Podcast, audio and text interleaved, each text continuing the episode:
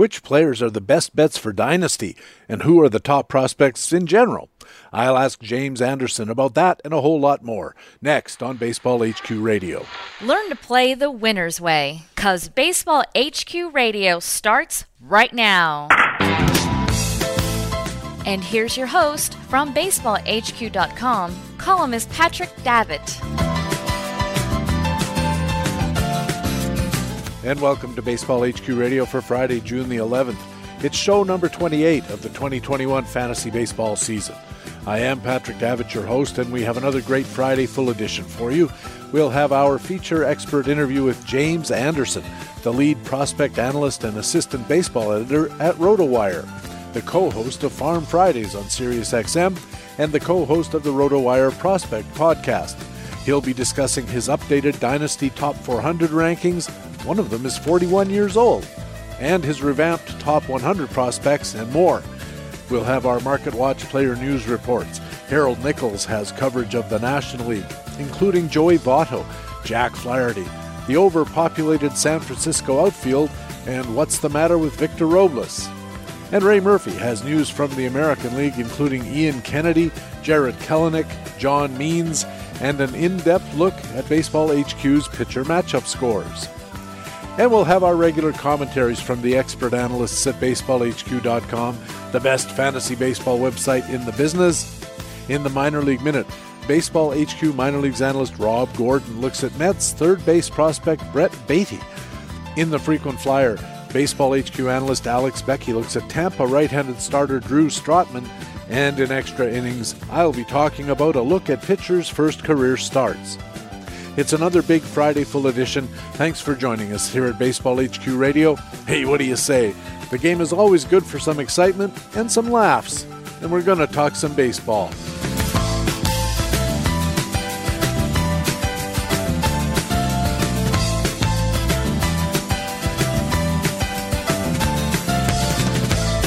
Baseball has been the source of some great humor over the years.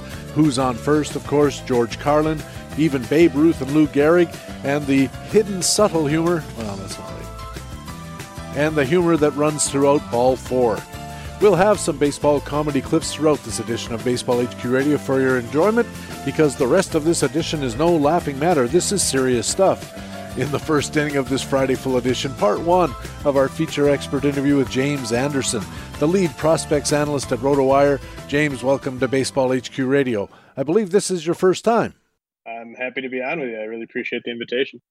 I usually start these talks by asking uh, about your fantasy teams, but I was looking at your uh, resume at RotoWire. You're the lead prospect analyst, the assistant baseball editor, the co-host of Farm Fridays on SiriusXM, and the co-host of the RotoWire Prospect podcast. So my first question has to be, where the hell do you find the time to play fantasy baseball? Oh man, uh, yeah, it's a, it's a huge challenge. Uh, got 20 teams this year so i you know my wife my wife doesn't love my hobby that much right now but um yeah it's it's it's been a really busy season but it's been a lot of fun too and i mean i i don't uh i don't mind spending time on on fantasy baseball.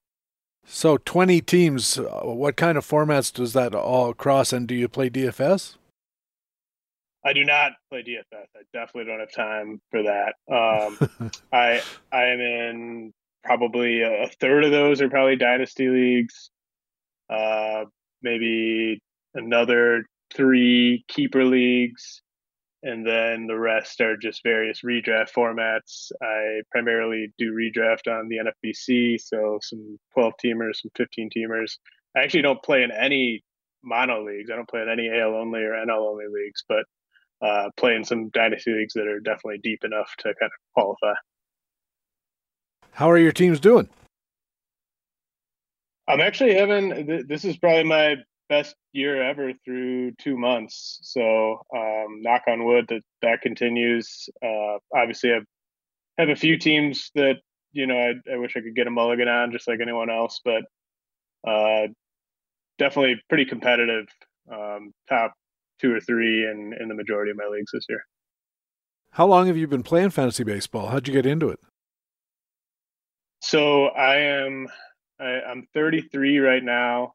I played my first fantasy baseball league when I was a sophomore in college. That was like a, a 10 team keeper league on ESPN. And then uh, joined a couple other keeper leagues the year after that.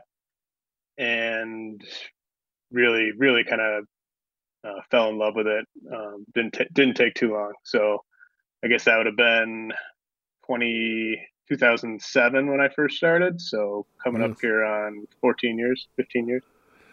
And when you started out, did you still have the uh, 15 team mixed sort of format only, or did you were you in ALNL only at the time?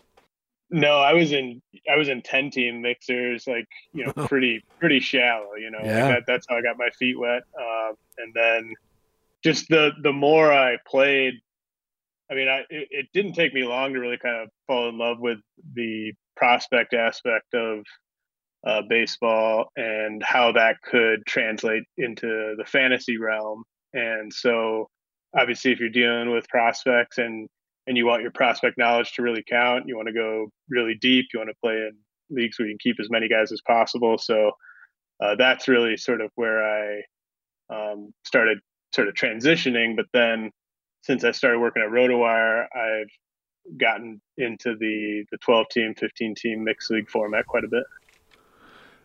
I was going to ask how you got into the prospects. So it was directly an offshoot of wanting to f- scout the prospects on your own to build your dynasty and keeper teams by having the in- inside track, as it were, on uh, on who those rising stars might be. Yeah, I mean, I think I I first really got into baseball prospects uh, through just listening to to people like uh, Jason Parks uh, at Baseball Prospectus uh, back in the day, and like even Keith Law on ESPN way back in the day, and um, just really liked that sort of. Um, you know, th- th- this is a part of the game back then. You know, 10, 12 years ago, where it, it, it, wasn't as big as it is now. Like I feel like uh, there's there's a ton of people doing prospect content these days, but back then it was more of sort of a niche thing, and uh, it was just really sort of fun, kind of trying to uncover the next the next big thing. And so I, I fell in love with it sort of first, um, independent of fantasy, but it then I started working for RotoWire, um, like a like kind of right around then, and I was looking to sort of carve out you know a, space for myself at at RotoWire because you know like Derek Van Riper and Clay Link and Jeff Erickson were doing such a good job with just the, big league coverage uh, at the site. And we didn't really have a, a full timer who who was focused on the minor league aspect of things. And so that's sort of where I uh, just really tried to, to work really hard and, and try to stick out on that side of stuff. And it, and it worked out. Well, you mentioned that at the time back in the day, uh, I, I rem- I've been playing a lot longer than you have, and my first league formats were single league and uh, not that deep, and you you and they were keepers. So you did need to try to derive an advantage by knowing who the prospects were. The problem was it was virtually impossible to find out who the prospects were because, except for Baseball America, nobody was covering them. And now it seems like we've come all the way to the other end of that spectrum where the information advantage you can glean from prospect coverage is really reduced because now everybody has access to it. So, where do you think the next step is insofar as taking your knowledge of prospects, not you personally, but as a player who who cover who looks at how the prospects are developing, where's the next opportunity to be a step ahead of the competition, given that the competition has access to much the same information as most of us do? Yeah, that's a really good question. You know, I think um, I think a lot of people could really improve as players and as analysts if they and I mean you I mean I'm I'm not telling you anything you don't know, but uh, I think with this heightened coverage of prospects, they have in some cases become more overvalued than ever, and I think that that that's uh, an issue in redraft leagues. It's an issue in dynasty and keeper leagues, where just because we know a ton of stuff about these guys, that doesn't make them necessarily any any safer than they were back when we didn't know that much about them. It just it just means that we know more about them, and that doesn't necessarily mean that that's where we should be investing uh, in fantasy. And I, I I don't really think I, I don't know of sort of this the next step, but I, I do think people uh, on the whole, at least you know when when I interact with people, like I, I do think in many cases prospects are being overvalued. So um, as much as you possibly can, kind of separating out that emotional aspect of, of I've had this prospect and I've been I've been waiting on him and I can't possibly trade him now. You know that type of thing that is just kind of human nature. Um, and, and I think it just comes with reps too. I mean, I think we've uh, got a lot of good young analysts in the fantasy baseball community, and and some of them probably haven't even been playing uh, as, as long as I have, let alone as long as you have. And it's it's something you kind of learn with reps. Like the more you play fantasy baseball, you, you're going to learn from your mistakes, ideally. And so I think just you, it's great to know as much as you possibly can about minor leaguers, but then learning what how that information should translate into the way you play fantasy baseball. I, still think there's a lot of room for for progress there.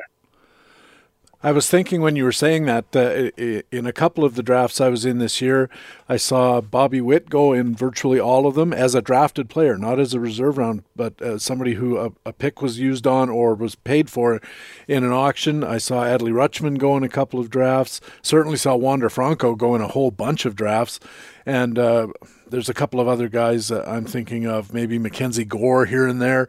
And really, none of these guys has had any impact on uh, fantasy standings whatsoever. And I think that uh, what you're saying is really something that people ought to take to heart because it's very exciting for prospect analysts to mention all these names of guys that they've seen, especially, or but the, the, whom they've been covering, and to say this guy's right around the corner. This guy's right around the corner. He's the next Alex Rodriguez, or or or the next uh, Jacob Degrom, or something like that. And we all get excited, and then we all kind of throw a little bit of money on the table that maybe would be better saved for somebody who's actually in the big leagues and producing at a certain level because it's it seems like it's despite all the information we have, it's a fairly high risk proposition. Yeah, absolutely, and and I think um, it's it's a mistake I've I've been guilty of plenty of times in the past. You know, I I was I've been uh, wrong to really get overexcited about certain prospects throughout the years, and I mean, you're going to have some hits in there for sure, but you're going to have more misses than hits, and you know, a lot of a lot of my teams that are doing really well this year, I don't have a single prospect on my roster, or at least I didn't leave the draft with a single prospect on my roster. And you're you're not going to lose. You're, you're not going to not win your league because you didn't draft the best prospect that year. Um, you can lose your league by leaving the draft with four minor leaguers. I mean, that's that's a great way to lose your league. So I was going to ask if you did take any prospects. Of course, I, in redraft leagues, it's particularly important to be real uh, circumspect about uh, investing in or taking flyers on these prospects, even if you think they're fairly likely to arrive in the big leagues. But there's the service time manipulations that go on. There's the team context when you're looking at a player. Is he going to get called up? Maybe not because the team wants to hold off as long as they can. They've got a, an adequate guy in, in place. And so there are all these considerations to take into account that I don't think pay, people do take enough account of. But it's of course it's a different kettle of fish entirely in in uh, dynasty and keeper leagues because there those kind of players really do have significant value to the point where sometimes you might want to, if your legal rules allow it, invest actual draft capital to acquire a guy just to have him for the next year or the years down the road. Yeah, I, absolutely. And I mean, the, the, the prospects that I did end up with in redraft were guys like uh, Dylan Carlson or Ke'Bryan Hayes or uh, Andrew Vaughn, who like we we sort of had an idea those guys were probably going to open the year in the majors. Um, it's you know in this environment with all the injuries, um, with COVID still playing a part early in the season, it, it's it's a not something that's really appetizing to me to, to be stashing a prospect in, especially in a 12 or, or a 15 team mixed league. um, dynasty is obviously a, whole a whole nother thing, like you said. At the end of May, James, you released your updates to your top 400 dynasty rankings and to the top 100 of your top 400 prospects for dynasty list. How often do you update these lists? Uh, the dynasty ones, I shoot for uh, three to four times a year. Those are incredibly challenging and um, often really unsatisfying. Uh, it's a process where I never really feel like I've just nailed it. You know, like I, I, it's really tough to put a set of dynasty rankings together and feel like, man, I, these are awesome.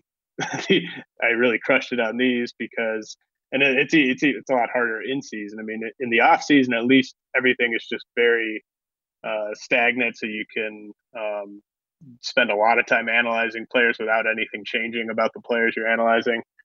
In season, I mean, we our subscribers want as many updates as possible, and and so I I try to do one after the first couple months, and then I try to do one right before the trade deadline because I know in a lot of dynasty leagues the MLB trade deadline is their trade deadline as well. So people like having a, a, fresh set of rankings right before they have to make decisions about trading guys. But um, you know that these are these are really painstaking to put together. So uh, three to four times a year on the dynasty rankings, and then uh, the prospect rankings those get updated more regularly. Um, the first update, as you said, was about a month into the minor league season. I'll have another update um, probably just right after the MLB draft, incorporating uh, all the players who just got drafted into the prospect rankings. Uh, that's always one of my favorite updates of the year.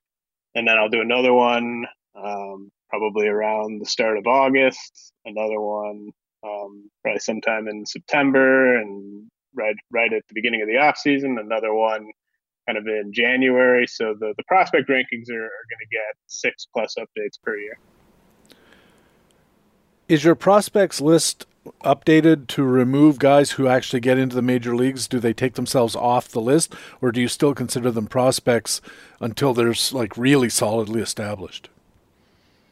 Uh, I I use MLB's criteria. So uh, 130 at bats, 50 innings, 45 days on the active roster, um, as soon as a guy's eclipsed those thresholds, I'm going to take them off the list. It might not happen that very day or even that very week if I'm really busy, but uh, I I follow the the letter of the law in terms of who's prospect eligible and who's not.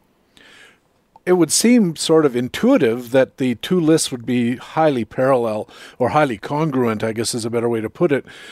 But they're not really, and there's a there's some fairly significant differences. How is it that a player can be very highly rated as a prospect in general, but not very not as highly rated or higher rated in a dynasty rankings list for fantasy purposes? So I the dynasty rankings I I make those with OBP leagues in mind, uh, not batting average leagues, uh, and then I I do those for in theory, a 15 team league where each team starts two catchers.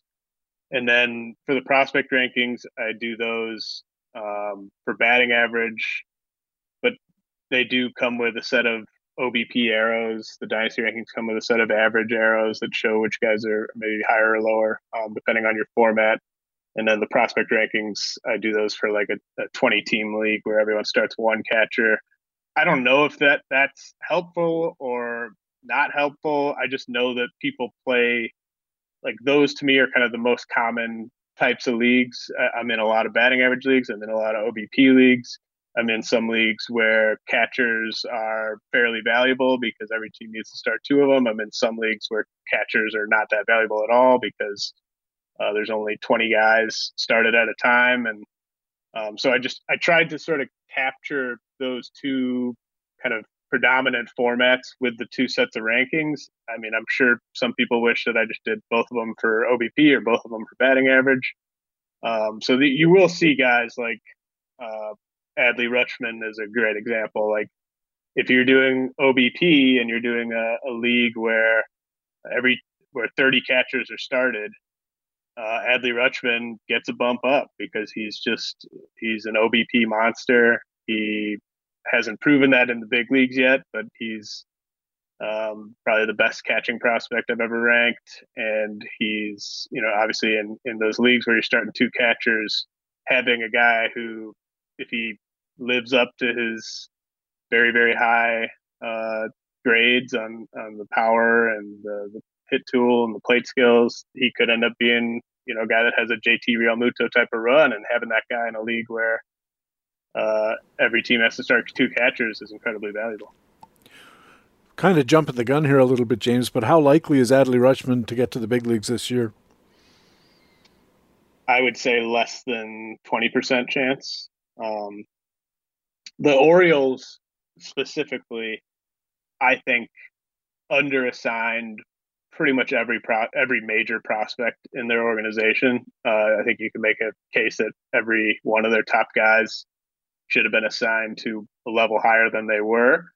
Uh, I think they obviously did that intentionally. They have zero interest in putting the best team they can on the field in 2021. They are going to try to open their window, not necessarily to compete, but they're going to start letting their best prospects play in the big leagues in 2022.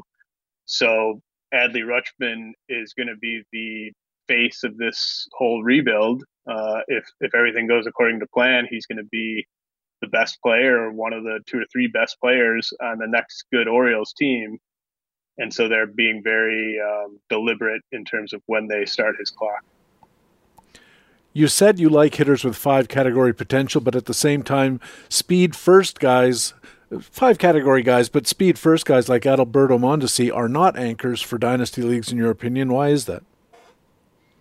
Just in, I think this is, at least in my experience, this is true. At least in recent years, uh, the the types of guys who, like a, a Jonathan vr uh, Adalberto Mondesi, uh, Victor Robles when he was playing at his best um, those guys, they'll help you a ton in that one category, but they are probably going to be negatives or slight negatives in the other four.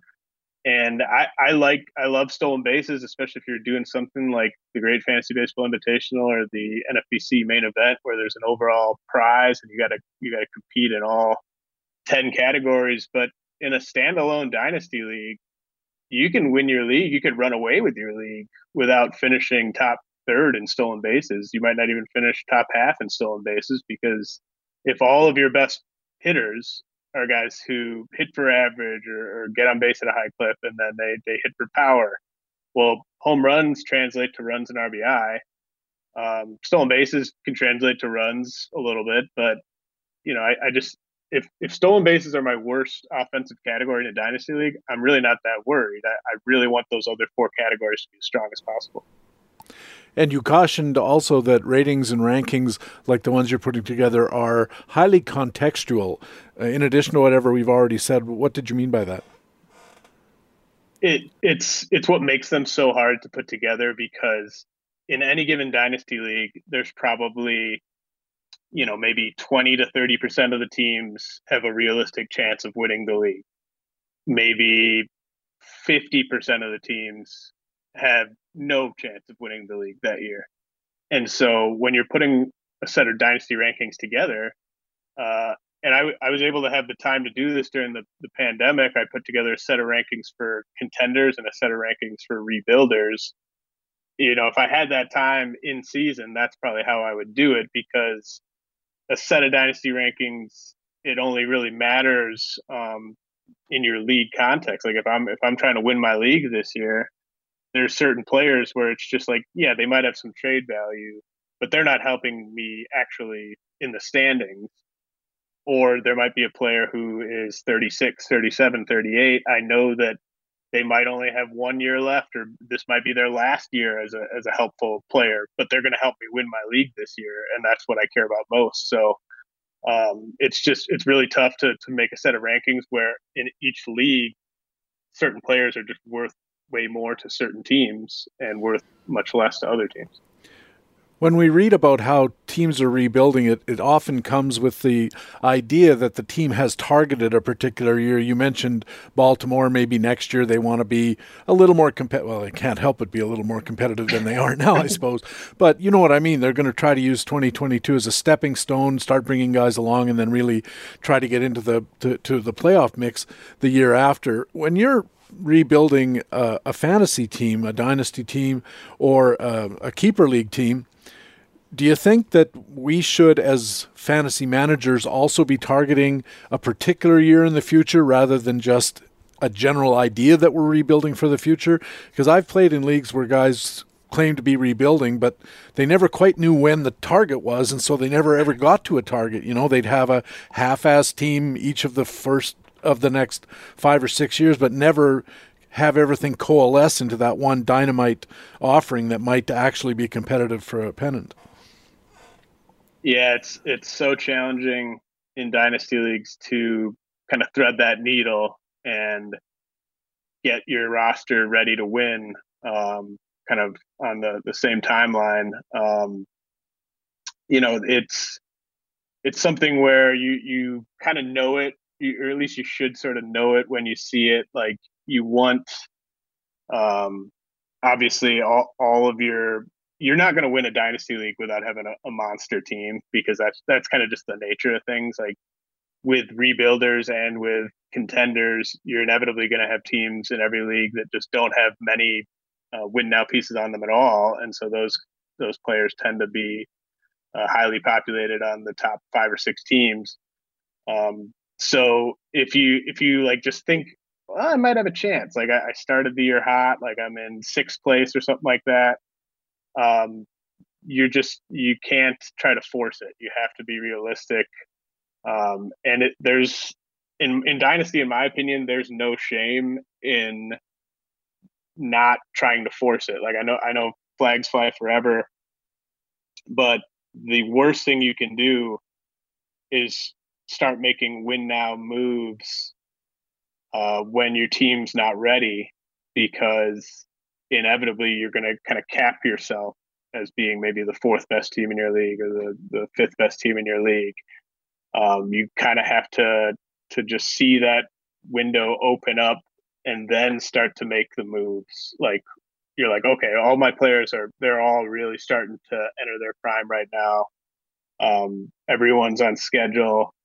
You know, I caught a few breaks here, I caught a few breaks there. Like now I'm going to actually start moving these remaining um, trade chips that are on my farm to really solidify any weaknesses I might have. But um, I know it, it's it's really hard to be patient. That's a that's a tough thing to preach because um, rebuilding sometimes isn't very fun, and it's it's not for everyone. So um, it's a lot easier said than done.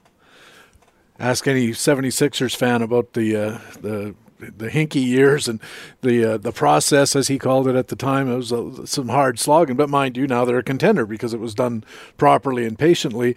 I played in a league once that the, there was one guy in the league who had Mike Trout as a prospect coming up, and that was a five dollar salary to start, and then you could hold him for quite a long time at a at a modestly increasing salary. And he had a bad team; he was lower half of the league, and he traded Mike Trout to get three or four sort of the Nelson Cruzes of the day. In fact, in those days, it could have been Nelson Cruz, given how old he is. But uh, it was one of those things where he took 11 dimes for a dollar kind of thing and, and still didn't compete, you know, finished fifth or sixth. And the guy who acquired Mike Trout was building patiently. And of course, he went on to win, I think, three or four championships out of five years, kind of thing. So it's a really object lesson to understand that you've got to know what your team is capable of before you commit yourself to, to going for something that's uh, probably out of your reach. Uh, this is Baseball HQ Radio. I'm Patrick Davitt with James Anderson from RotoWire. And James, uh, to make it clear, your top dynasty guys are not all prospects. Most of them, in fact, are guys who are in the league. They're just fairly young. And you wrote that your top 11 was pretty easy to put together, and it does kind of look that way. Acuna, Tatis, Soto, uh, Vlad, Trout, uh, Turner, Betts, Bellinger, Bichette, uh, Jose Ramirez, and Bryce Harper, and that they stayed pretty much in that order throughout the process of putting the list together. Would the list normally have been more subject to adjustment? Or is this uh, an unusual sort of year, and why wasn't it this year? Um, the, it was just kind of a, a feel thing. Like I, I just when I was putting it together, I didn't really start to sort of second guess where guys were uh, slotted until we got past Harper at at eleven. Um, you know, a lot of that just has to do with uh, age, current performance, um, past performance. Um, you know, I, I think the list is much more kind of open to personal preference and interpretation after after those top 11 i'm, I'm sure there are people who would disagree with me and say there's someone obviously missing from that 11 that, that you listed off but um, I, I just think it was the way it broke this year i just had a, a certain level of comfort with those 11 and then there there was a lot of stuff kind of up in the air after that even at that, James, it struck me that when you look at this list, you could probably make an argument for any of, if you picked any four guys in a row, you could argue that, you know, the fourth guy should be the second guy and the third guy should be the first guy. And like that, I mean, nobody could probably argue Tatis over Acuna. I wouldn't, but, you know, somebody could make that argument or, or Vladdy over Trout, given the age and stuff like that, could be reversed. All of these kinds of things. So I'm wondering about whether people who consume these lists ascribe to them a false sense of the precision of the ranking in the list? Um, I strongly advise people not to, and I think I think people kind of get that, especially especially up top. I mean that. I mean, if you're talking about trading any of those guys, it's just a massive trade for your team that you really need to think long and hard about, and it's got to be something that makes sense for you and is going to make the game more uh, or is not going to make the game less enjoyable for you. So I, I definitely try to preach. I mean, I would probably change a dozen things about just the top 50 of these rankings, and they're about a week old. Uh, like that, that's how quickly this stuff changes. And it's just, it's, it's very much just a tool. Like I, I said in the, the article that I released these, they're kind of like a set of projections. Like if you're using steamer or the bat or something um, like you're not you shouldn't be just going strictly off of any set of projections they're just they're a useful tool that that can help inform some decisions but they're they're not the be all end all you said that you wouldn't have pitchers in the top 20, but I guess somewhere near the last minute you relented and put in Gerrit Cole at number 15. Uh, why did you have the change of heart or change of mind or change of clothes, whatever it was? it's funny because like right after I did that, he had his worst start of the year. Um, so yeah, I I was talking to my friend Ian Kahn who does the the dynasty rankings over at the Athletic, and um, we we like to bounce ideas off each other. And he was like, "You're you're too low on Cole." I was like, "No, I, he's a pitcher." Um, you know, as soon as soon as he gets hurt, then his value just craters. Um, but then I, you know, I was looking at the hitters that I had ahead of him, and you know, a guy like Rafael Devers or or Alex Bregman, um, or even like Eloy Jimenez. You know, Devers and Bregman are one year removed from really subpar seasons. Eloy Jimenez is hurt. Uh, the guys after that are all prospects who are unproven against big league pitching. So while there is some risk involved with ranking any pitcher highly in Dynasty, I just felt like the hitters I had initially ahead of Cole were just as risky and without that level of ceiling, like without the ability of, of being a league winner, you know? So um, maybe Cole, we'll, we'll see what happens with the, the sticky stuff and, and all that. But I mean, he does just seem like uh, one of those guys where if if he's on your dynasty team and he's healthy, uh, you got a really good shot every year. It seems like, given the frequency of the updating of the lists, there's re- relatively limited opportunity for guys to make huge leaps or huge drops absent injury. Uh, I'll just throw that in. But uh, what is it in general, do you think, that makes a guy move up on the list or down on the list if we do exclude injury, even in as short a time as what you've talked about as your as your updating cycle? Yeah, I mean, so like a couple examples of guys who who fell down a noticeable amount were, were like Francisco Lindor, uh, Gleyber Torres, um, you know, like with Lindor, it's kind of a a le- you know you're starting to wonder is is this guy that same guy that he was a couple years ago? We're now um, maybe entering maybe a different stage of his career, different ballpark. Um, and with like Gleyber Torres, now we've got a higher percentage of his pro career where he wasn't that monster he was in 2019, and it's just you're you're not really sure what player you're you're getting uh, going forward. I mean, obviously a good player, a player who's going to play every day and isn't going to take much off the table. But you know, what, what what's his true talent, home run output going to be? Um, guys moving up the list, you know, like Jared Walsh, he was awesome in 2020. Now we have even more evidence that that wasn't a flash in the pan. That he's he's kind of here to stay. At least it, it, would seem that way. So. Um, just getting that that extra sample size in, in one direction or the other, um, you know, I don't think those guys that, that were fallers are bad players, but I think they'd probably go a couple rounds later than they would have in a in a startup dynasty draft right now than than before the season.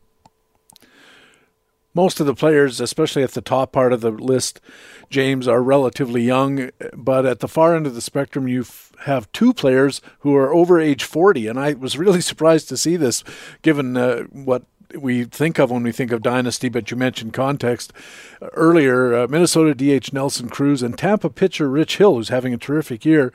Uh, I get Cruz. I wouldn't be surprised if he's on your list five years from now. You're going to be the Gordie Howe of Major League Baseball or something. But how does an often injured 40 year old pitcher like Rich Hill fit into anybody's dynasty plans? Well, I think he can help. He can help those top the top third of the teams in the standings. Like you, you said, he's often injured.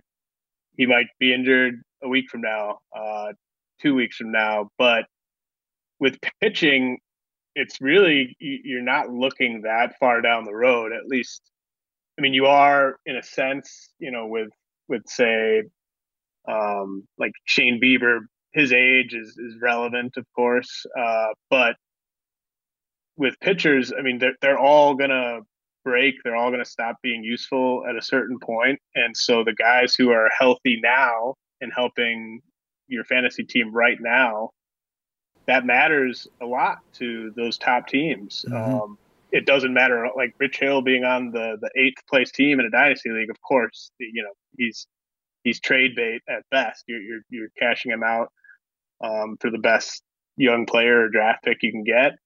Uh, but for those top teams, having Rich Hill versus having a uh, replacement level starter off the waiver wire, it's it's a big difference. Everybody with a dynasty team wants to have a foundational catcher because it can pay dividends for so long, especially in two catcher leagues. And you have 20 of them in your top 400. And the top guy amongst them is Will Smith of the Dodgers at position number 65, just in front of Adley Rutschman, whom we talked about earlier. Uh, the youngest catcher on the list who's not currently in the major leagues because of injury is Alejandro Kirk, eighth among catchers, uh, number 209 overall, down around Carson Kelly, Yasmani Grandal, guys like that. What is it about Alejandro Kirk's profile that gets him up as high as you put him? Um, you know, he has just been he's been pushed so aggressively for a catcher, especially. I mean, usually catchers, uh, it's it's one level per year. Like full year at low A, full year at high A, full year at double A. Uh, Alejandro Kirk skipped levels on the way to the majors. He, I don't think they wanted him to like. I think they wanted Reese McGuire to kind of work out as the second catcher early this season. Um, Kirk and McGuire kind of forced the issue of of that not being the case, and you, you look at the contact rate for Kirk for a 22 year old uh, catcher who's never played at double A, never played at triple A, to be striking out 13% of the time and walking 11% of the time while hitting for a little bit of power. Um, just really impressive stuff. I mean, you don't really see that very often from a player at that position, given the defensive uh, rigors there. So, um, you know, maybe that one was a, a bit out of left field, but I've just uh, really been impressed by how quickly he's adapted to hitting big league pitching given his position. Uh, five other catchers besides Adley Rutschman are on the catchers list that are prospects. Uh, Francisco Alvarez of the Mets was the highest at number 171. He's currently in A ball, ahead of guys like Gabriel Moreno of Toronto, who's in Double A. Joey Bart of San Francisco, who's actually been in the majors. What is it about uh, Francisco Alvarez of the Mets that pushes him ahead of guys with, or at higher levels, or have more experience? Yeah, I mean he's he's a total phenom. Uh, he, you know, aggressive assignments. I mean, he was at uh, the GCL, the Gulf Coast League, as a as a 17 year old, and he was the best hitter in the league. And he quickly had to get uh, bumped up. Um, he, you know, 19 year old, low A, best hitter in the league, had to get bumped up. Um, he hasn't really displayed any weaknesses yet. I mean, his his defense behind the plate is probably his biggest weakness as a prospect, as an overall prospect. But I I think it'll be passable enough, and I mean, they might not even they might have ro- robo umps by the time he's ready for the major, so it might not even matter. But um, he's his track record is just really, really off the charts. If he was a if he was like an outfielder or a shortstop, he'd probably be a top ten prospect in the game.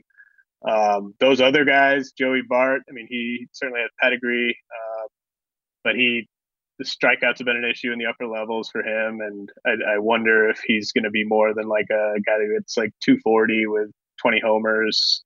Uh, Gabriel Moreno, this has been a big time breakout year. He's been incredibly impressive, uh, but he doesn't quite have the track record that stacks up with what uh, Alvarez has done at all his stops. Uh, you told me before the call you ranked Shohei Ohtani, assuming we'd primarily be a hitter. The software at RotoWire lists him primarily as a pitcher, so there's a bit of confusion there. How would he have fared on your list, though, had you assumed he was going to be eligible at both or being considered as a two way player? Well, I, I sort of I said he I, I ranked him um, assuming he'd be started as a hitter, like just because that's sort of how I think you should view him. Um, now he's a really good pitcher, but the a guy who can go 40 20 I think you want those counting stats in your lineup. Um, and I think you have to be willing to leave a lot of good starts on your bench. Um, maybe on a two start week, a rare two start week for an Angels pitcher.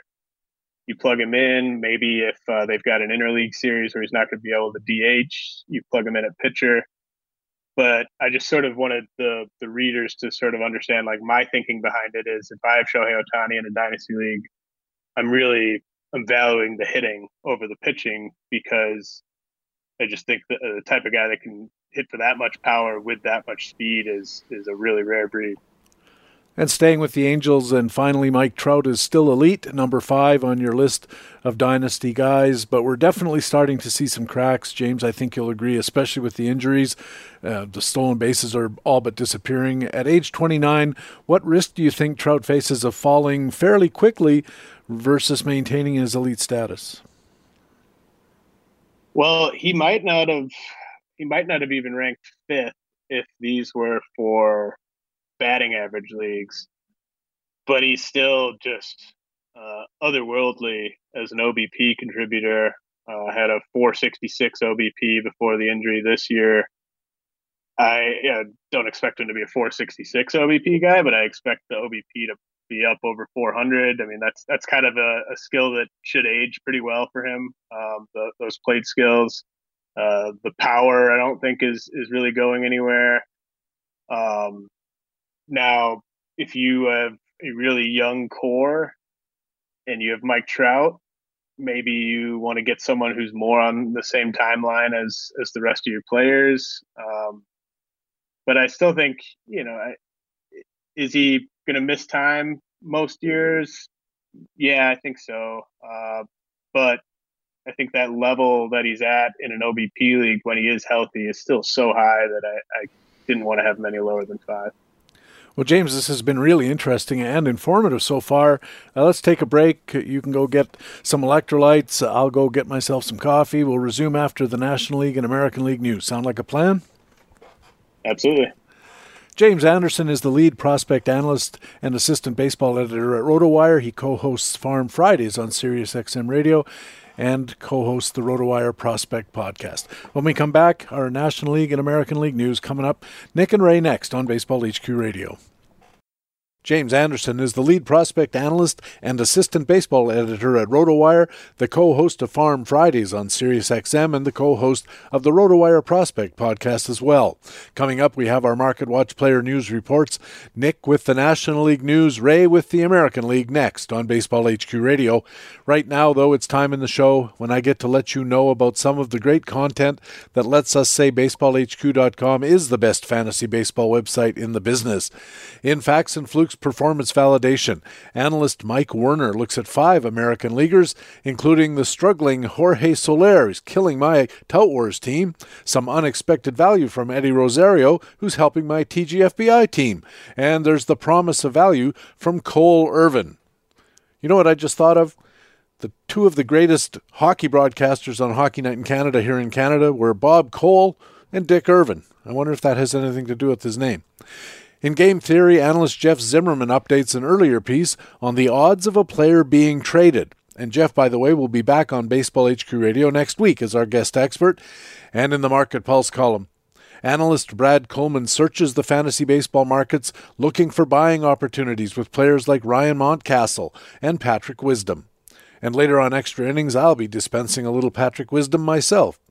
Those are just three articles among dozens, a small sampling of all the great content you'll find at baseballhq.com all the time. There's that player performance validation in facts and flukes, news updates in playing time today, roster forecasting in playing time tomorrow, buyer's guides for hitters, starters, and relievers fantasy market analysis in Brad Coleman's Market Pulse, injury analysis in Matt Cederholm's column The Big Hurt, and groundbreaking fantasy baseball research.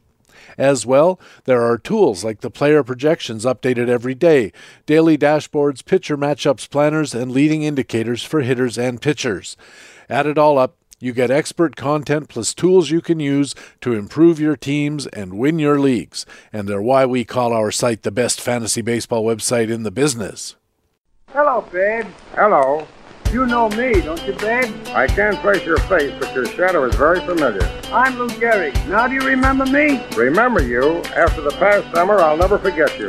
It's funny you didn't recognize me right away. I played on the same team with you all season. Yes, but you were so close to me, I was afraid to look back to see who you were. I gave you a great race, didn't I, babe? Boy, you ran me raggy. Listen, Lou, how did you get the stocking home run? It was like this. I watched you and read how much money you were getting, and I got to thinking. Thinking? With what? Never mind about with what. I went to college. Columbia, in fact. You've heard of Columbia, haven't you? Sure, that's the college, and Charlie surrounded with delicatessen stores and Yankee Scouts. Baseball HQ Radio.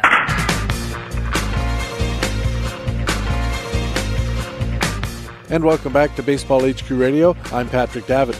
Time now for our Market Watch player news reports. Ray Murphy is on deck with the American League report. And leading off, it's our National League news and our old friend, Baseball HQ pitcher matchups analyst, Harold Nichols. Nick, welcome back to the show. Thank you, Patrick. Let's start in Cincinnati. Uh, some good news there for Reds and Reds fans. First baseman Joey Votto has returned to the lineup, uh, playing time today. Correspondent Tom Kephart covers the Reds. Uh, of course, Joey Votto steps right back into the lineup, I should assume. Yes, very definitely right back into the lineup. He, uh, his return was expected after a recent minor league rehab assignment, showing signs of sustaining the recent power surge he displayed in 2020, though his typically high walk rate was in single digits, well below the norm before he was sidelined by a left thumb fracture. Uh, his playing time, his return means that first place loss for backup catcher Tyler Stephenson uh, was his primary uh, primary first place placement, and infielder Alex Blandino, who recently went on the AL with a hand fracture.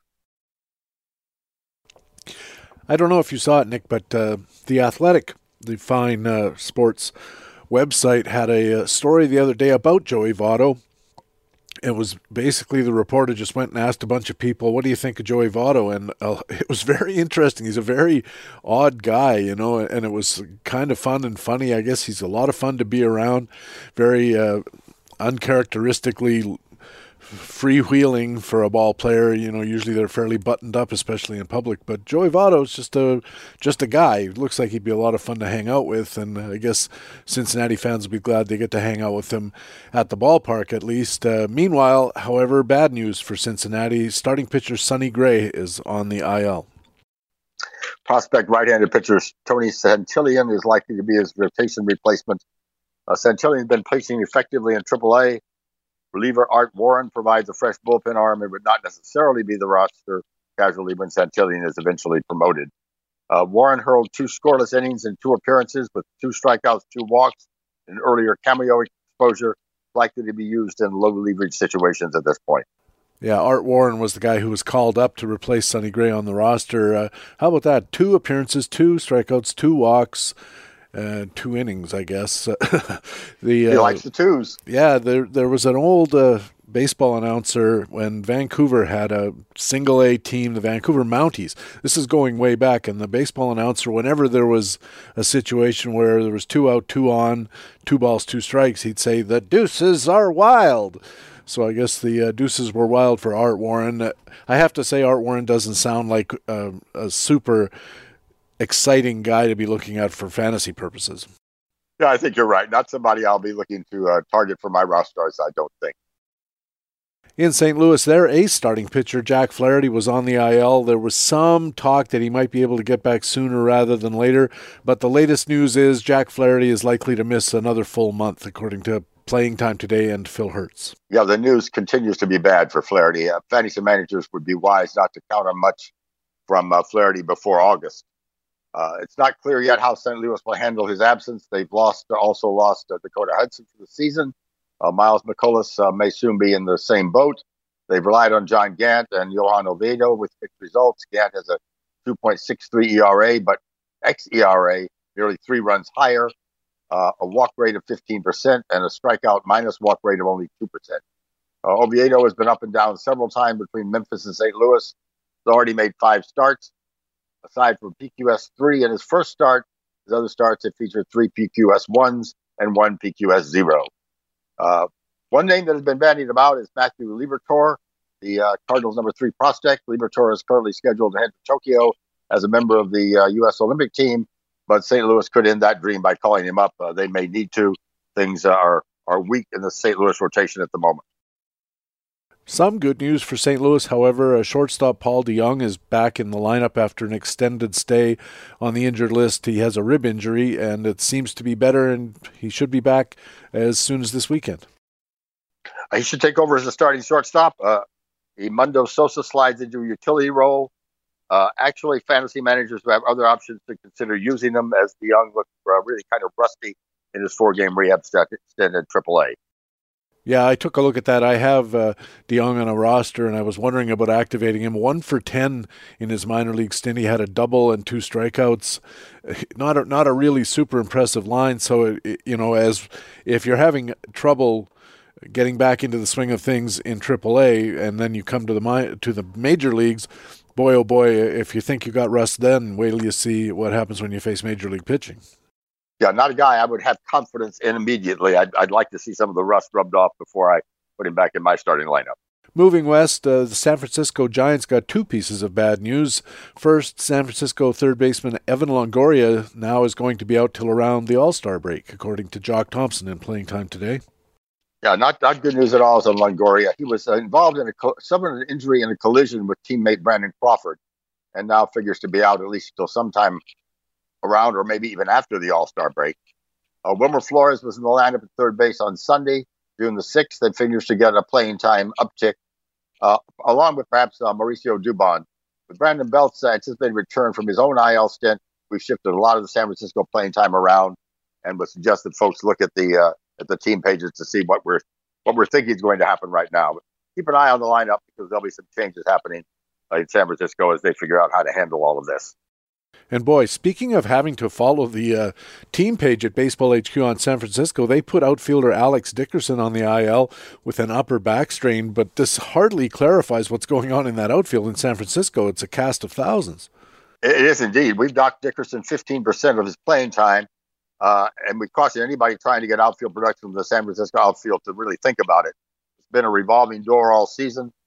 On Wednesday, the uh, Giants called up, uh, outfield was made up of LaMonte Wade, Steven Duggar, and Mike Tauchman, none of whom was even on the Giants' opening day roster. The only sure thing for playing time in the Giants outfield is Mike Mike Yastrzemski, and uh, with nobody else even slated for half of a full timer's playing time.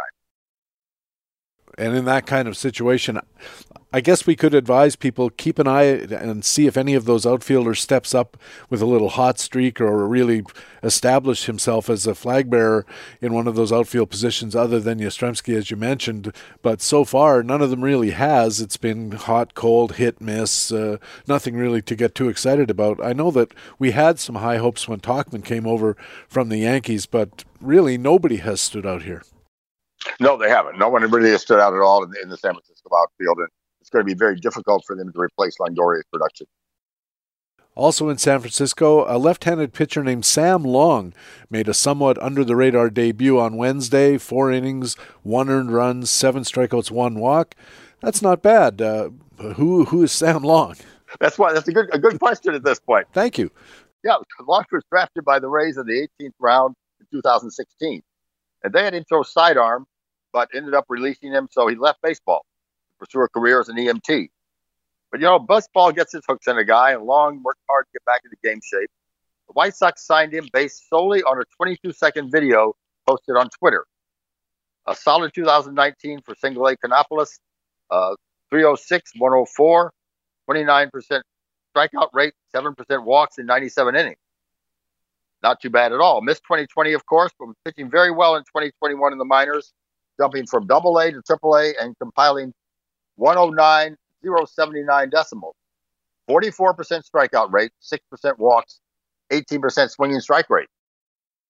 Those are the kind of stats that will work. A 199 ERA, especially even at even at AAA or the combined AA AAA, is not anything to sneeze at. What does his pitch arsenal look like, Nick?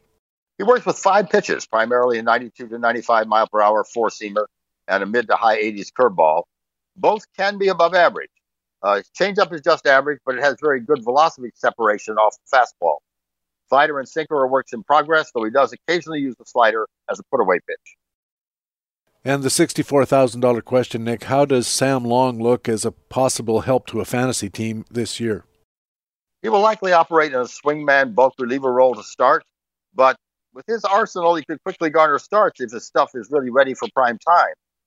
Because he's come on so seemingly out of nowhere, there haven't been a lot of eyes on Long, but he looks like he could have at least a number four starter projection, perhaps more if he pushes either the four seam or the curve to plus. He's still only 25 years old, and he could be worth targeting, especially in longer term leagues.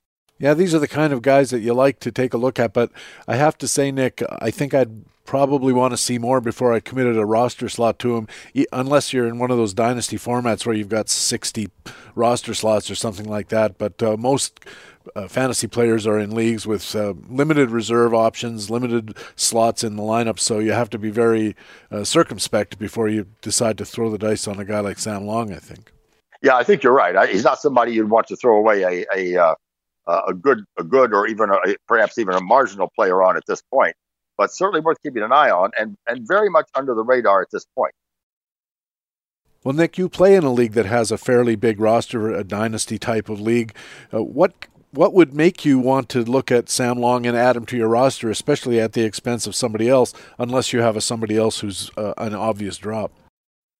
Well, you know, you know, at this point, if you're if you're down in strikeouts minus walks, that seven one was pretty good. Uh, it looks like he could he could be good for some innings if he's going to pitch four innings an outing. Uh, those are the kind of things you have to look. I think at where you are uh, and what you're after. The ratios may not be too bad this year if you're if you're looking at. I mean, the uh, pitching is up all across the league in terms of uh, producing good numbers. So, uh, you know, it's the kind of guy I'm going to look at if I if I could, could get him for zero FAAB dollars, maybe. Uh, but I'm sure wouldn't spend a lot of money on him at this point. Yeah, I think the question isn't so much the cost. I could probably get him for next to nothing, as you suggest.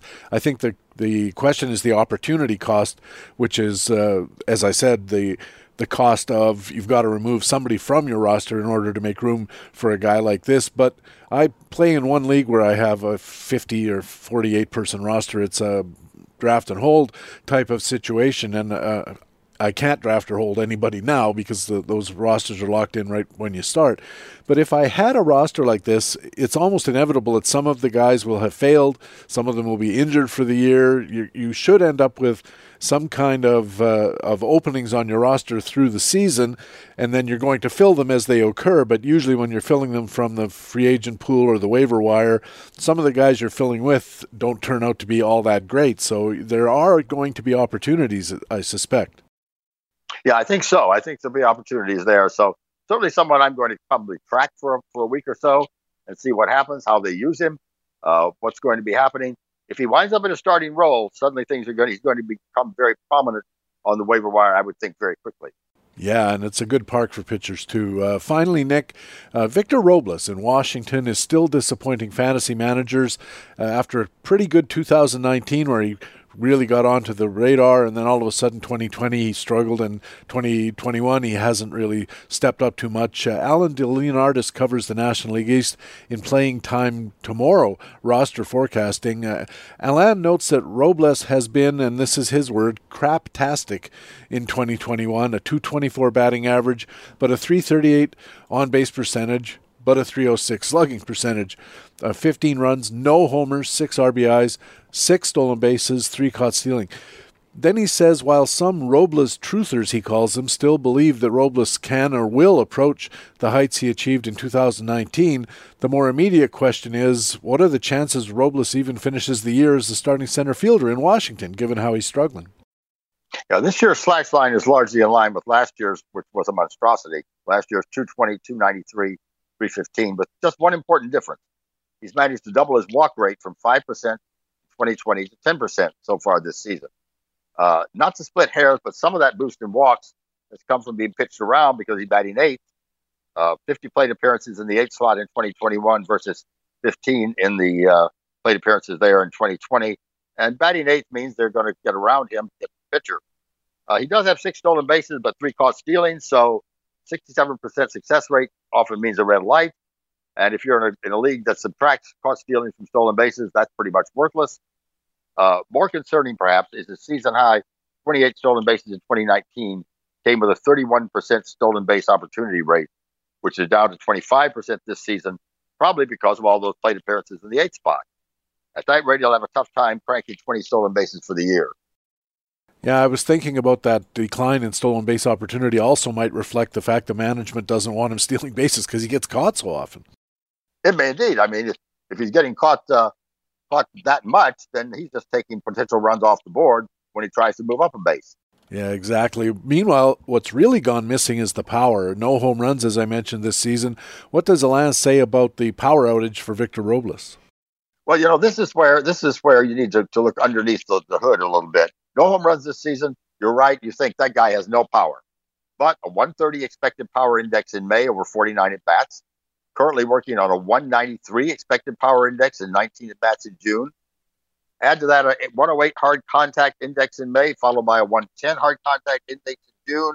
And it looks like he's gotten hosed by a 0% home run fly rate. Um, most obvious reason is the ball, whereas 2019 was the year of the happy fun ball the 2021 ball has decreased off offense league wide. We should still expect 2021 Robles to begin earning some better results based on the skill he displayed, all better than the fine 2019 season. 10% walk rate versus 6%, 0.25 versus 0.43, 64 hard contact versus 77, 38% fly ball rate, 37% fly ball rate, 85% expected power index versus 57. So, you know, the, the skills are, are up a bit, uh, and so you begin to look at that and think this guy's really having some terrible luck. So back to the question: What are the chances that Robles will finish the year as the starting center fielder in Washington? Pretty good, actually. Uh, the Nationals don't have anyone else at the major league level who matches up with Robles defensively, and there aren't any hot prospects or even lukewarm prospects knocking on the door at AAA. So until he can cobble together a hot streak, he'll stay down at the bottom of the order but the skills suggest that better times could be coming very soon. All right, Nick, uh, might be worth looking at Victor Robles. I guess this would be a buy low opportunity if you're interested in buying it all. Uh, appreciate you helping us out, and we'll talk to you again in a week's time. All right, thank you, Patrick. Harold Nichols is a pitcher matchups analyst at baseballhq.com and covers the National League for us here at Baseball HQ Radio. Over we go to the American League and Baseball HQ columnist and co general manager Ray Murphy. Ray, welcome back to the show. Glad to be here as always, PD. Let's start in Texas, where one of the surprise stories of the year was Ian Kennedy turning up as the closer after a spring training where most of the candidates got hurt or underperformed, and they finally said, uh, let's try this Kennedy guy. He had success in the past, and he was doing a very good job in the limited opportunities to get saves in Texas. He's gone to the 10 day IL now, however, with a mild left hamstring strain. The team recalled a right hander named Spencer Patton from AAA. They said they don't expect Kennedy to miss more than the minimum 10 days. Uh, Rod Truesdell covers the Rangers for playing time today, who figures to be in line for those very few Texas saves. Yeah, it's uh, probably not all that impactful a situation if we're looking at 10 days to two weeks for Kennedy.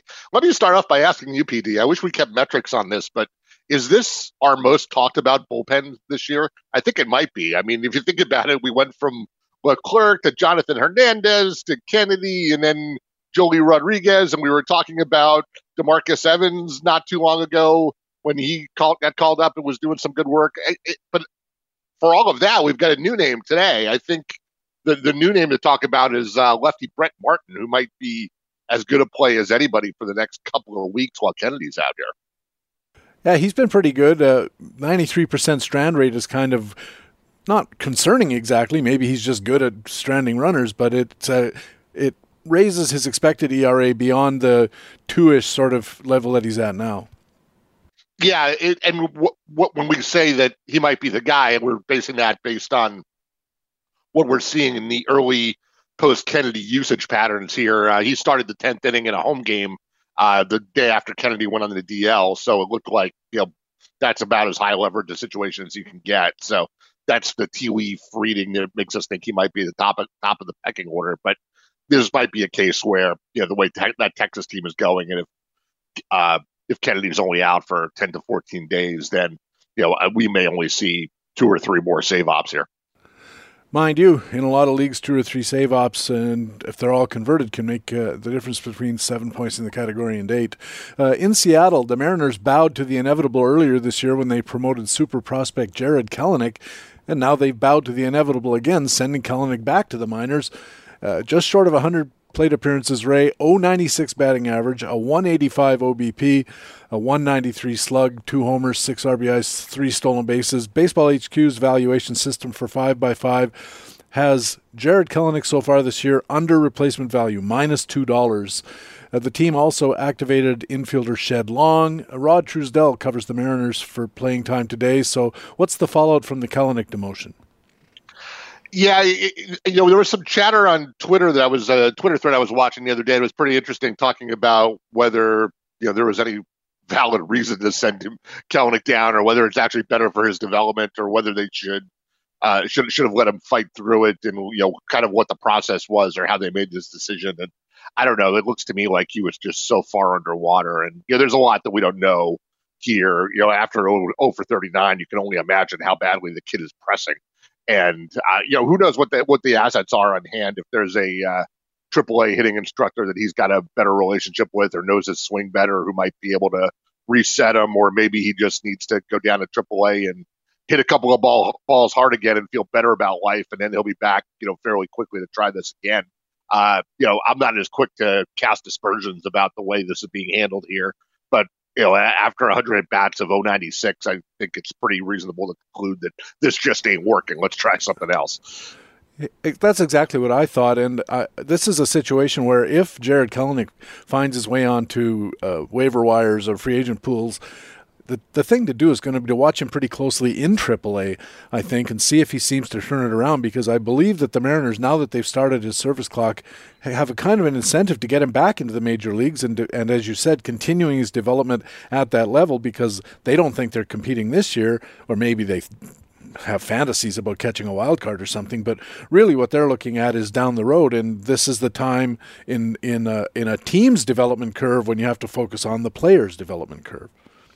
Yeah, that's exactly right. It's clearly in the Mariners' best interests for 2022 to get Kelenic as many at productive at bats in the majors as they can, and that clearly what they've determined right now is that after over 39, at some point these at bats become not productive. So we're going to send him somewhere to get rebaselined or whatever. But after that, sure, he, I would fully expect him to be up for the entire second half. And sure, he might hit 220.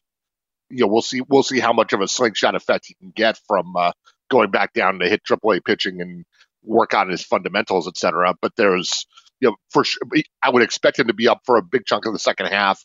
And really, you know, w- what we saw in these 100 bats shouldn't change our long term expectations. The question, as always, is how long does it take him to, re- to achieve the, the ceiling? But there's there's nothing disqualifying about these 100 bats to say that he can't come up and have a really good second half. And to your point, if he got dropped in your league, sure, I would absolutely stash him and plan on riding him for the second half and hope to get the better the better side of the uh, the next hundred at bats as opposed to what we've seen so far.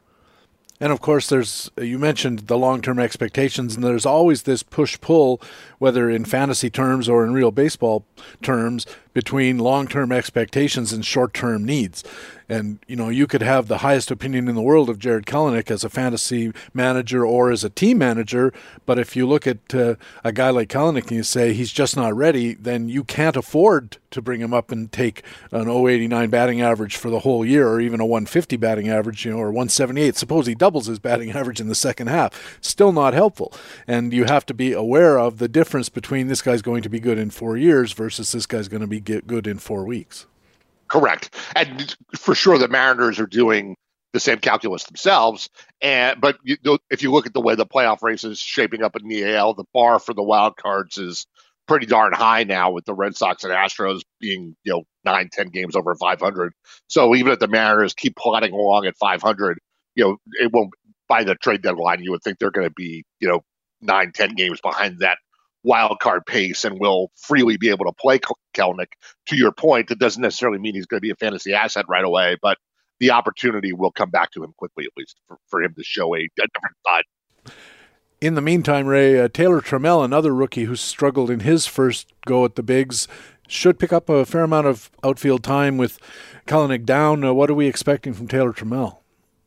Yeah, Kelenic's down, and know, let's not forget Kyle Lewis is hurt too. So there are actually a you know, sort of a couple of uh, substitute spots in this outfield right now. Trammell, uh, you know, ha- ha- he was the first opportunity before they called up Kelenic, and he didn't do much in the month of April, which is what uh, opened the door for Kelenic. So he's back for another bite at the apple. Uh, it looks a little better so far in a you know squinting at uh, 28 at bats this month. He's uh, he's hitting 250 with an 800 OPS and making more making a good bit more contact. So there's some promise there, but we got to see it for more than 28 at bats. Uh, you know, the other interesting name out there right now with Lewis Hurt is uh, Jake Fraley, who's also getting a good chunk of playing time, and he's got a really weird stat line in that uh, he's walking all over the place. Uh, you know, he's got uh, you know a, like a one to one walk to strikeout ratio with both with big numbers. He's he's uh, walking uh, where's the he's walking 31% of the time, which is just insane. Uh, again, only throw over 35 at bats. It's like nine walks and nine strikeouts or something like that. But it's uh, you know it, it's a really weird stat line. He's he's a guy that HQ projections have liked for a while. Uh, injuries and opportunity have not really aligned for him, but in those 35 at bats, he's got two homers, 10 RBIs, three stolen bases, and a 500 OBP, which I, have heard plays in this league. I was going to say he's got a 310 OBP if you leave his hits out. yeah, that'll do it.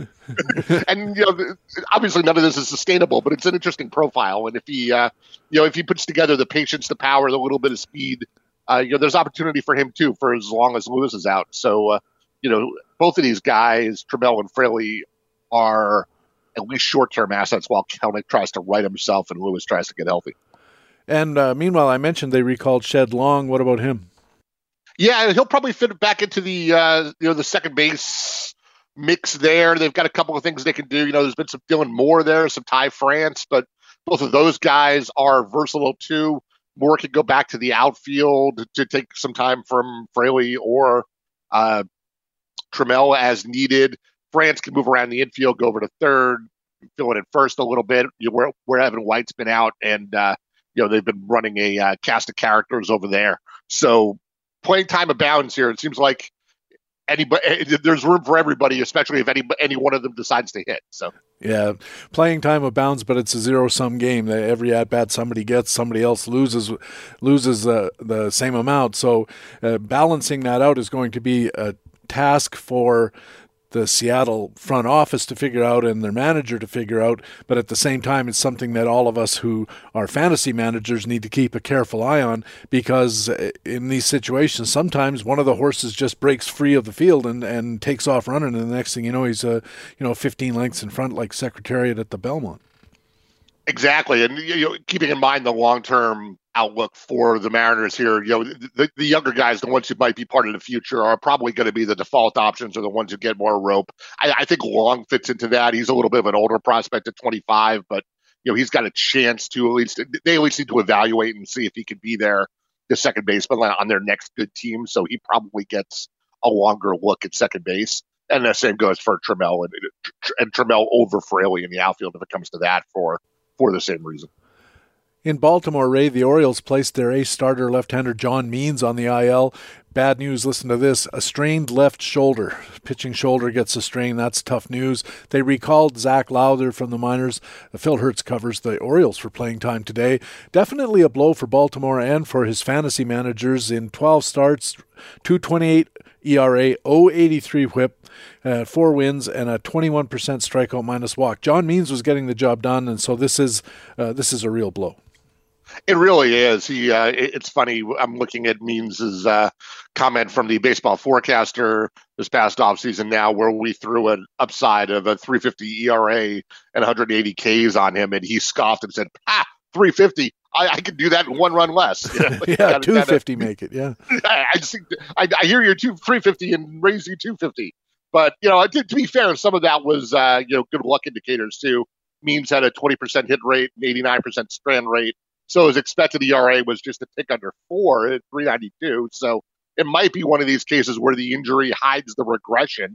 We'll wait and see how long Means is out for and whether he comes back. And, uh, you know, hopefully he's not out for the rest of the season with a strained shoulder and that we see a good, another good stretch of him in the second half. But uh, right now, this is one of those profiles where, you know, for the longer term, I would be a little nervous just because the market is likely to value that to 28 ERA and 083 whip and we're seeing that the underlying metrics, while good, are not nearly that good. And anytime you have that gap, you worry about it being overvalued. So uh, we will wait and see how long he's out and what the uh, what, whether the uh, the regression gods find him in time. A couple of back end starters figure to pick up some starts in the meantime. Adam Plutko and Dean Kremer are on the Baseball HQ depth chart for the Orioles. Uh, any interest for fantasy managers in either of those guys? I think Lowther was just up for the day. He threw two innings, uh, allowed a couple runs and a blowout win. Uh, Plutko and Kremer are the more interesting guys, as you say. Uh, Plutko he has a 460 ERA, an, expected ERA sitting around five. Not much K upside there either. Kremer, but that's good compared to Kremer, who's got an ERA up around seven, and an and another xERA that's in like the mid fives. So, you know, Means was sort of the exception to the stay away from all the Baltimore pitching rules. So now the Baltimore pitching rule becomes an absolute stay away. You know, the one uh, the one exception that proved the rule is now out the window for at least a little while. It is. Uh, speaking of pitchers in Kansas City, uh, this is kind of where the John Means story uh, overlaps a little bit with the Kelenic story because the Royals called up their right-handed pitching prospect Jackson Kowar and optioned uh, right-hander Jakob Junis. That was earlier this week, and they also designated right-hander Jake Newberry. Uh, Jock Thompson covered the story for playing time today, and then subsequently, Kowar did not exactly impress with his first outing in the big leagues on Monday night.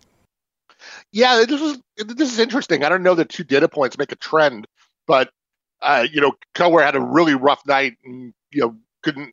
From what I read, and I didn't watch the start, but from what I read, had a you know was pretty clearly overthrowing, couldn't spot his fastball, gave up four runs, didn't make it out of the first inning against the Angels, and it reminds me of the pounding that teammate and fellow prospect Daniel Lynch took three or four weeks ago in his first start. And you know, someone's got at some point with a with a data size of two, someone's got to ask, you know, what are they feeding these guys before their first start, or are they just letting them, you know, putting them in a rubber room for four hours to bounce off the walls before they go out to the mound? Someone's got to calm these guys down.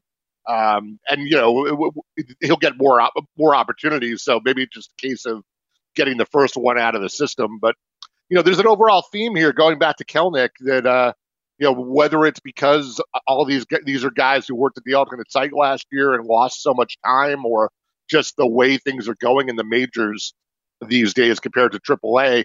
It seems like the AAA jump to the majors is harder is as harder harder than it's ever been. And we're seeing, you know, on the on the hitter side, you know, Kelenic struggle to, you know, go going over 39. And meantime, AAA pitchers like Keller and Daniel Lynch are coming up and you know barely you know giving up like five seven runs you know per inning and you know, none of that is sustainable. But you know, for the long term, all of these guys should be good. We just have to watch as they try to try to make this transition because it's really, really hard. And we have developed the sense over the last few years in fantasy, I feel like, Ray, where we have sort of grown to expect that somebody who gets called up is going to have an impact, make a splash relatively quickly in Major League Baseball. And for the longest time, that wasn't the case. Then it started to become the case. And now maybe the tide is ebbing again. And we're starting to learn that, yeah, it's hard. And the fact of the lack of development in 2020, particularly, is making it even harder. Yeah, for sure. It's you know, there's there's a great research piece to be done in here, and I'll have to see if I can find some time to do it this summer, or better yet, I um, option it out to one of our crack researchers to look at. But as we're having this conversation, I'm reminded of the uh, the Fabapalooza weekend back in 2019 that was roughly probably like around now. When I remember Willie Calhoun and Keston Hiura and um, a couple other guys were you know there were like five or six premium prospects that came up and you know drew all the fab out of all the leagues around this time in 2019, right? And as it turned out, for the balance of the season, like pretty much all of them sucked. so you know, is there a you know is there is, uh, are there ripple effects here for how we manage our fab or how we value prospects in their first exposure to the majors? It probably bears revisiting, but like we were saying, there are so many variables. Can we draw any lines between what happened in 2018 or 2019 and what's happening now because of what happened in between with the pandemic and the shutdown and all these guys missing so much development time. You know, teams' motivations are maybe a little bit different now because because of service time issues and the looming CBA, and people might be making these decisions based on different criteria than they did than they did a year or two ago. There are a lot of elements here, but you know, I, the eyeball test is certainly telling us both that uh, these guys are having a hard time making the leap, right?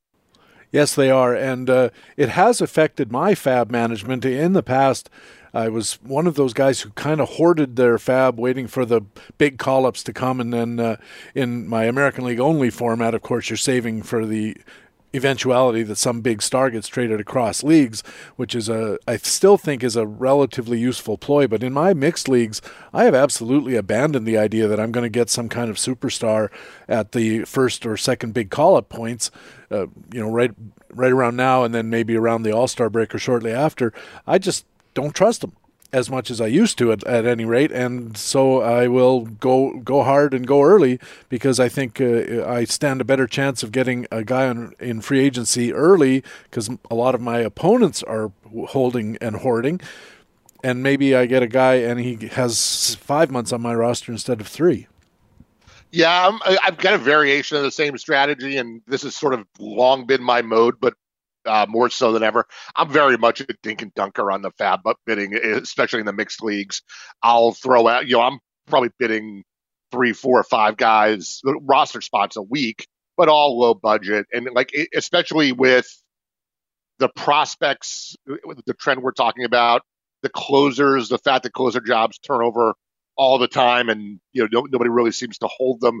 Like I can't find anything anymore I could go weeks, months on end without being provoked to make a significant bid, right? So to your point, why hoard the why hoard the money? There's no it seems like there's no week coming where I'm going to spend 30, 40, 50 percent of my fab for the season on one guy. So the as a result, I'm just churning more roster spots, and every week I'm trolling for a new closer and waiting, or a new fifth outfielder, or a new multi-position guy for my bench, or whatever it is. And you know, half the time, the next week I throw them back and try again but every now and then I latch onto one and you know and like oh this guy I I got him right before he popped for 12 bucks out of my 1000 fab and now he's staying in my lineup for a while and I'm I'm managing it that way but mostly to your point because you know I, I can't find anything to really open the wallet on Yeah, I go much the same way in the in the 15 teamer that I'm in.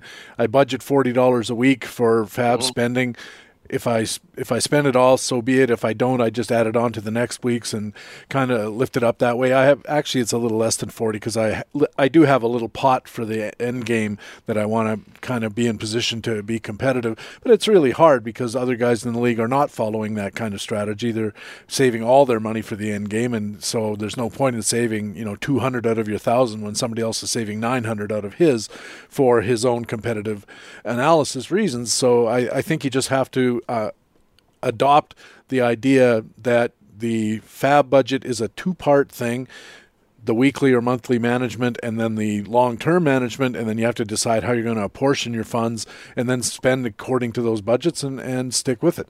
And I, I think that's a, a pretty good approach.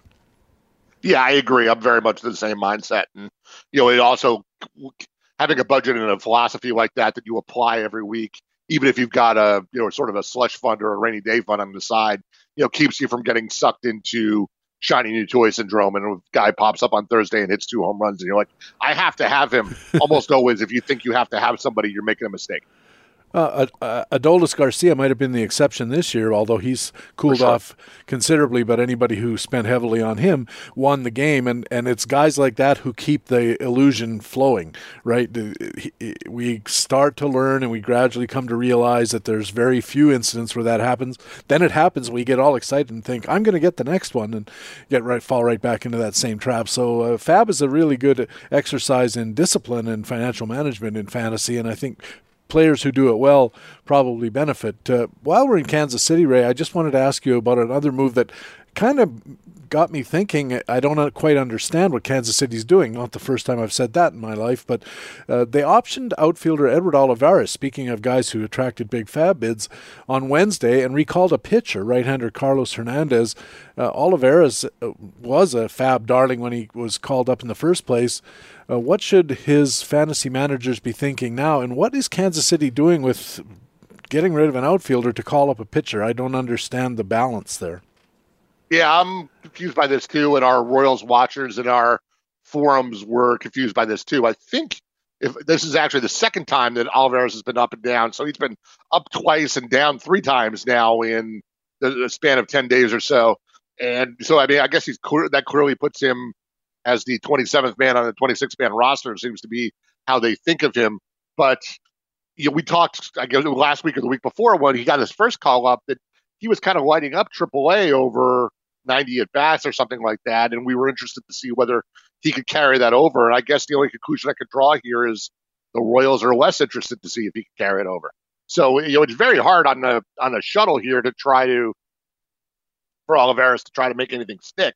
I mean, he's been he's gotten five for 18 in a couple of games, but only one for seven in the last week before he sent, got sent down. So, you know, he wasn't uh, tearing the cover off the ball, but he can he can hardly say that he got a uh, fair opportunity either. So, you know, there are still opportunities here. There are some non-productive bats in this lineup. So, um, we'll probably see him again, but who knows for how long or when. Uh, their outfield currently, Michael A. Taylor in center. I think Benintendi's been really good in left field. There's no danger that he's going to lose any time to an Olivares type character. Hunter Dozier has had a fairly rough year, including some injuries, and their fourth outfielder, I guess, is Jarrod Dyson, although I've seen Jorge Soler out there, and Jorge Soler's having a, a really a year from hell it seems like Olivares has some paths back to playing time, maybe maybe worth a stash. Yeah, I, I, think you'll. This is another case where you would think that as the summer goes on, that either by injury or just by wanting to look at different people, that Olivares will be back and get a real opportunity. Where it comes is a little hard to say. Like you say, Soler has been just absolutely brutal. He's uh, Soler is interesting. I've got him on a couple of teams, so I've been I've been watching him a little more carefully. And he was sitting uh, last weekend, so ten or eleven days ago, with a uh, groin strain or hamstring strain or something like that. And he sat four or five days in a row. And if you squint, things have been a little bit better since then. I mean, he's still hitting a buck 67 in June, but his contact rate is way up. So, uh, you know, and that stabilizes fairly quickly. Not to say 18 at bats is enough time for it to stabilize, but, uh, you know, that's a 78% contact is actually a big jump over where he was at 63, 64% in April, May. So, I'm watching for another couple of weeks, as I'm sure the Royals are, to see uh, if that sticks. Because if Soler gets back to putting the ball in play, you got to think the power will follow fairly soon. But if he keeps hitting the buck 50 and the contact rate goes back down again, he probably becomes a candidate for a phantom DL stint or a sell low trade or something, or an outright release and give someone like Olivares a look. But I would think Soler's got a little more rope to sort this out. Well, from your lips to God's ear, because I have Soler on my American League tout team, and he's really not been useful for the 20 plus dollars I remember having had to invest. Uh, in Cleveland, the team recalled uh, first baseman DH Bobby Bradley and DFA Jake Bauers, who had a 277 on base, I think, couple of home runs in 113 plate appearances, so wasn't getting the job done. Uh, what do we think of Bobby Bradley as a replacement in the Cleveland lineup? Yeah, so the first base and corner outfielders in Cleveland have been brutal all year. Bauers was certainly a contributor to that. Uh, we talked previously about Owen Miller getting called up and how, even though he's a middle infielder by trade, that that was really just an attempt to spark the lineup. So I think Bradley's the next lever toward the same goal there, try, try to breathe some life into the bottom of this lineup and get it turning over a little more often.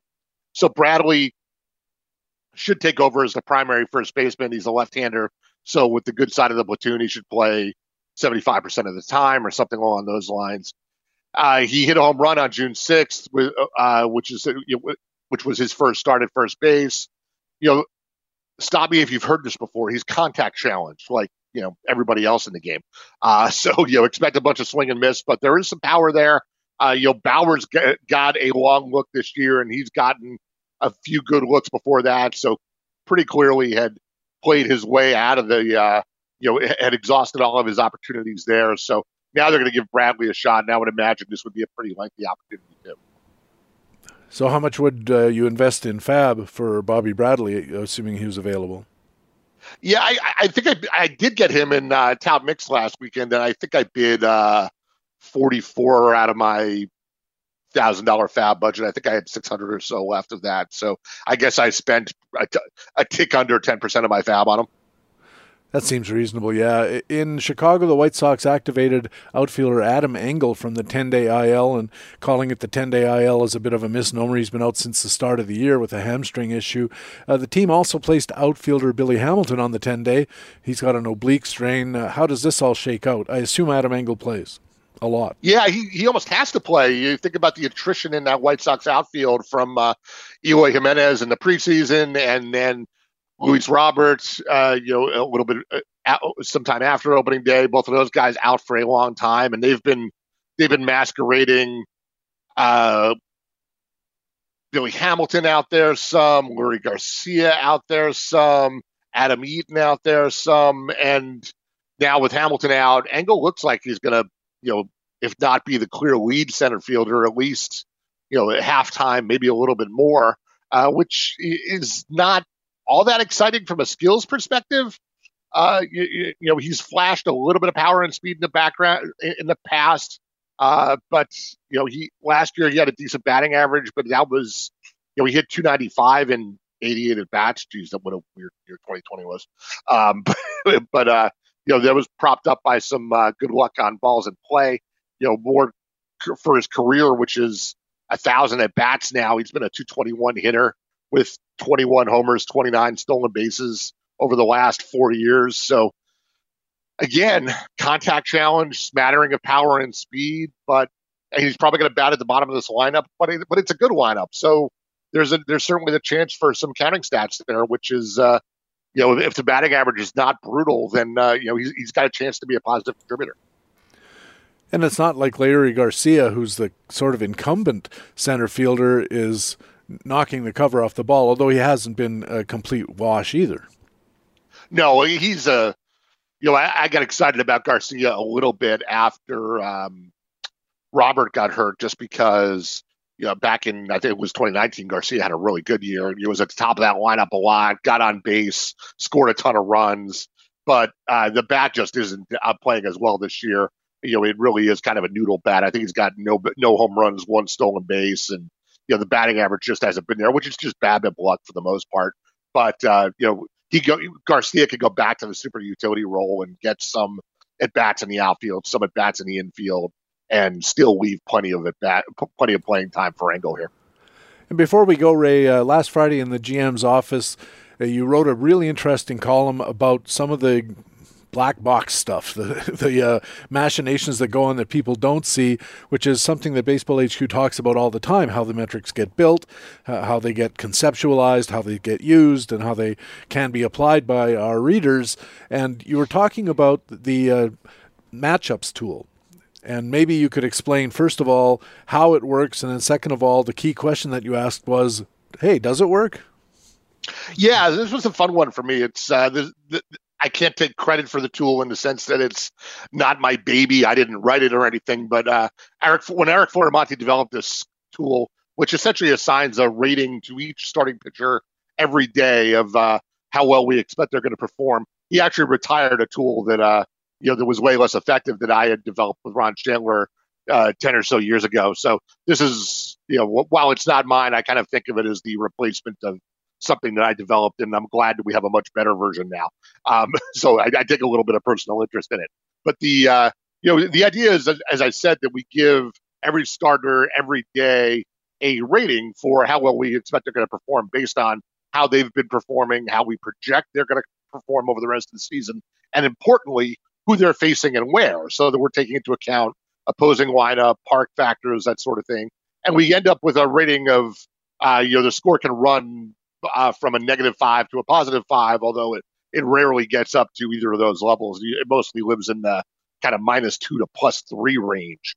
And I did a couple of things with this tool because I like to back test it every, every now and then. I wanted to prove, demonstrate how it was working. But more than that, for the current pitching environment, I kind of wanted to see how it had changed in the last couple of years and whether it was capturing the advantage that pitchers have over hitters these days. Okay, I'll bite. What'd you find out? so a bunch of people had pointed out. I get a couple emails from staff, a couple of uh, posts in our forums saying that you know the starting pitcher ratings seem to be quite a bit higher this year. There are more on a daily basis. We we break the pitchers into three tiers. We kind of say there's a strong starts, a weak starts group, and then in the middle we call it judgment calls. And th- the observation was that the strong starts group on a daily basis was had a lot more members to it, was a lot more populated than we had seen in the past. And intuitively, that made sense to me because of the, like I said, the way that pitchers have an advantage over hitters these days. But I wanted to put some numbers behind that. So I pulled all the starts from April and May, which were something around the order of 1,500 pitcher starts. And I broke them up into the usual buckets, those three tiers that I was talking about, and compared them to the same time to, to, back in 2018 when I had done the same study when we first introduced this tool. And sure enough, strong starts are running at about 44% of all starts this year compared to 35% back in the first half of 2018. 35 to 44%. It's about a 25% increase, which is you know, by no means trivial. That's uh, pretty substantial. So th- that was uh, certainly my first interesting finding. But again, tell me what you think. But you know, just based on the context of how pitching is going these days relative to hitting, that would that seems to me to be an expected result, right? Had you asked me before you started what I might expect, I, that does line up with what I would have said because you know the uh, the willingness of pitchers to of hitters to swing at bad pitches more. We're seeing higher than ever strikeout rates, which can't all be put down to the pitchers native skills or their native skills plus spider tack or whatever they're using to increase their spin rate and make the balance even more unfair. The game was moving towards a pitcher dominant model just by virtue of the fact that that's how the hitting was de- uh, developing and how players were being coached and how they're being rewarded was all for, you know, strike out three times is fine, hit a three run homer the fourth time and we love you kind of a situation. So, yeah, that was exactly what I expected. And then the uh, comparison that you had with DraftKings points outputs, because a lot of our readers use these matchups uh, scoring to assess their rosters for uh, daily gaming. And uh, boy, the uh, the rating goes down and the average DraftKings points per start goes down almost in lockstep. Wild. Uh, but my primary purpose of doing this was doing the part of the study we were just talking about to see how the starting starts distribution had changed. But once I had that spreadsheet of the 1,500 starts all built with you know what we rated them before the start and then how they actually pitched, then I decided I probably should finish the exercise and basically repeat what I did in 2018 when I was initially backtesting this tool, which is to take those starts and, as you said, compare them to two metrics. One are PQS, pure quality starts ratings of how we rate a start after it happens, and also DraftKings points as another proxy for, hey, was this a good start? Because sure, anytime you develop a tool that you know rates a single start, it's got daily fantasy applications. And yeah, the results are pretty cool. And then, as you said, they just linear, linearly, I can't say that word, linearly drop from the higher the rating to the lower rating, the higher DraftKings points to the lower DraftKings points, basically in a straight line, just in a near direct correlation, which is super cool to see. And actually, we have made some changes to the rating system since the initial rollout in 2018. And this breakdown looks even better than it did in 2018. So uh, the, clearly the tool works and works well, and that gets me excited because uh, I love having tools that uh, are actionable and lead you better, lead you to better outcomes. In this case, literally every day of the season. And I noticed that you, while you noted that the uh, the new version of the tool more accurately reflects high value starts and judgment call starts, what was really interesting is how solidly the tool uh, predicts those low value starts, the minus starts that really you shouldn't be starting this pitcher. And what you said was uh, you better have a very good reason for defying that rating, uh, an indication of how confident you are in the improvement in the tool. Sure, and you know, keeping in mind that what we do on the site is we take these sc- starting pitcher scores every day and we run them. You know, they're available to everybody, but then we also write a column around them where the writers can go in every day and you know analyze a little bit more deeply where the number comes from. And in some cases, you know, if they have a good reason, we encourage them to deviate from the rating and say, this guy's rated as a weak start, but uh, either it's a small sample or you know we're not taking into account that you know four guys on the Mets ran into each other in the outfield last night. None of them are going to be in the lineup today. You know, hypothetical example, right? But believable. but, you know, so an additional color that that the, the, the rating may not get. But in this case, you know, the the the rating really is so effective at the lower end that I use the example of that uh, Carlos Martinez start from two weeks or so ago where he gave up 10 runs and didn't get out of the first inning against the Dodgers. Uh, not that that is the outcome every time we have a negative rating start, but it was a practical example that was front of mind at the time. So I, what I what I said was, if you're going to start a guy who had a minus 1.0 or worse rating, as Martinez did that night, you need to ask yourself, am I okay with the Carlos Martinez outcome here? Because that's actually in play. And that leads to something you mentioned at the end of your article, which you called next steps. These are things you'd like to look into subsequently. And one of them was how can we validate the performance of a lesser starter having a really good outing? Somebody you just don't expect is going to throw a PQS four or five, or have a, a you know a twenty five point uh, DraftKings night right out of nowhere and how does that affect his rating going forward in the same season, in the same next few periods, whatever the case might be? Yeah, that's right. That's uh, it's a really good point. That's another reader comment I've gotten a few times that I'd like to explore. For instance, if I if I look at today's top starters, uh, you can you go through these and uh, you know today's top starters in the strong starts tier are Zack Wheeler, Max Scherzer, Trevor Rogers, Julio Urias, a guy, all, all guys having a having really good seasons, right? And you go down that list a little further and like, oh look, J.A. Happ. He's not, you know, one of these is not like the other, right? Right, exactly. So the, the question from the readers becomes, sure, I know the good starters, I know why they're in that neighborhood, but when I, you know, today's example is a Happ, but pick uh, you know, Frankie Montas is another one on today's list who might be a, a better example of a, a more middling starter making a cameo appearance in strong starts tier.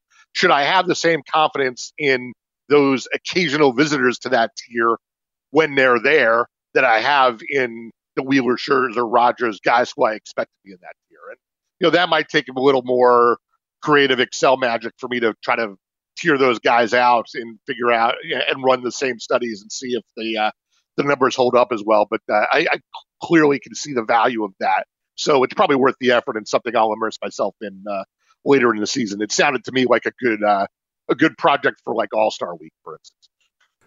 I was just thinking when I read that that a lot would depend on how the reader intends to use the pitcher.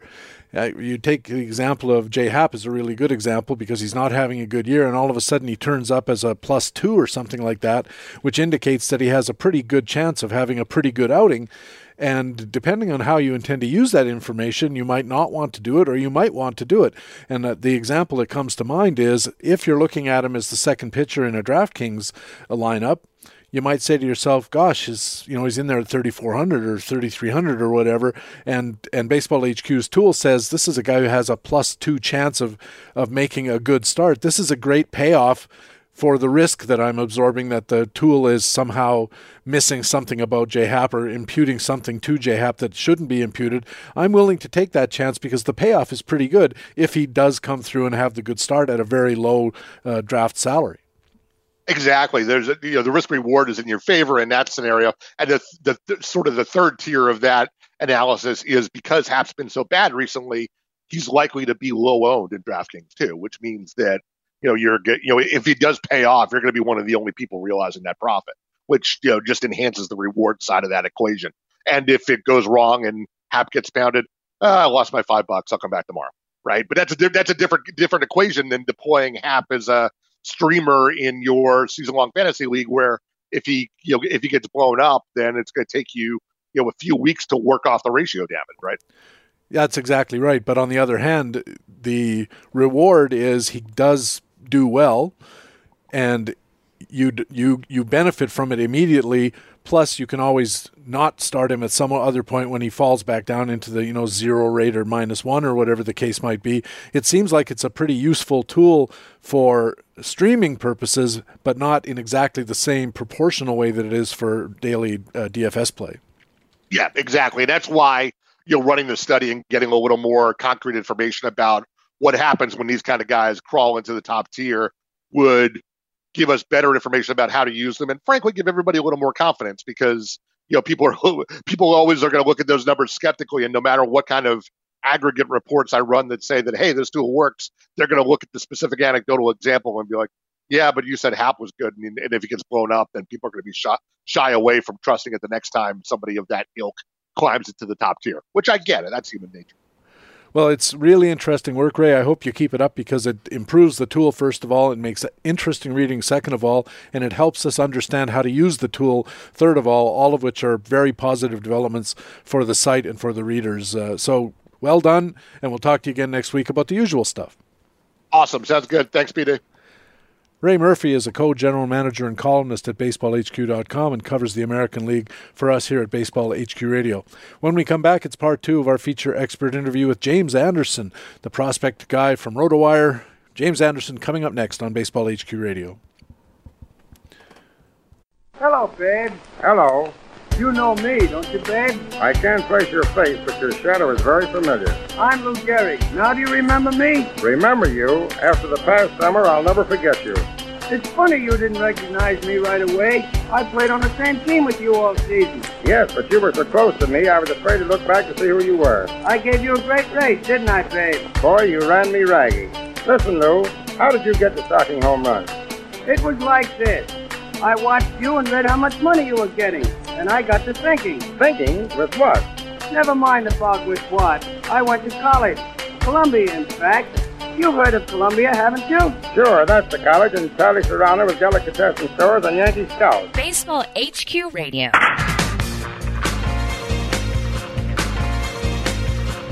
And welcome back to Baseball HQ Radio. I'm Patrick Davitt. Time now for part two of our feature expert interview with James Anderson, the lead prospects analyst, and a lot more at RotoWire. James, welcome back. Thanks for having me back. Well, let's talk about your other list, the top 400 fantasy prospects list. You dropped this list uh, with a revised top 100 at around the same time as your overall dynasty list. Will you be revising all 400 slots on the list at some point? Yeah, that that actually uh, went live to the site uh, a couple days ago. Um, that that one was a lot of work as well that's that's really kind of my passion on the site is the, the top 400 prospect rankings. Um, that's my favorite list to maintain, and um, I mean a lot's a lot's changed already in just a month of minor league baseball, and I'm I'm sure a lot a lot more is going to change here in the, the coming weeks. I'm curious how you go about valuing these prospects on what must be a fairly ongoing basis. You got 400 guys you have to monitor, plus probably what 50 more who are just on the fringe of making the list. Should somebody fall down from the list, what are you looking for when you look in uh, minor league baseball stats, minor league baseball narratives? How do you assess all of these players and keep them ordered in any kind of way that makes sense to you? Yeah, I mean, I know that uh, every, everyone that ranks prospects has has a process that that works for them. Um, I don't, you know, I'm in charge of ranking every prospect in the minors. Uh, I live in Wisconsin, so it's not necessarily a, a hotbed of um, minor league affiliates. And so I, I do not see as many of these guys in person as a lot of other uh, minor league analysts do. I mean, I, I know a lot of people, uh, Baseball HQ and, and elsewhere, do a really good job of, of getting to games and, and seeing a bunch of these guys. Uh, I've seen a fair number of them, but um, certainly not as many as like Chris Blessing has or, or guys like that. Uh, so I'm I'm relying a lot on video. I'm relying a lot on statistics. I'm relying a lot on uh, reports from people I trust, um, whether they be public or, or private uh, reports. And um, I'm looking, you know, I'm looking at age to level is is a great place to start when when you're looking at any prospect. How old is he? What level is he playing at? Um, what's his track record?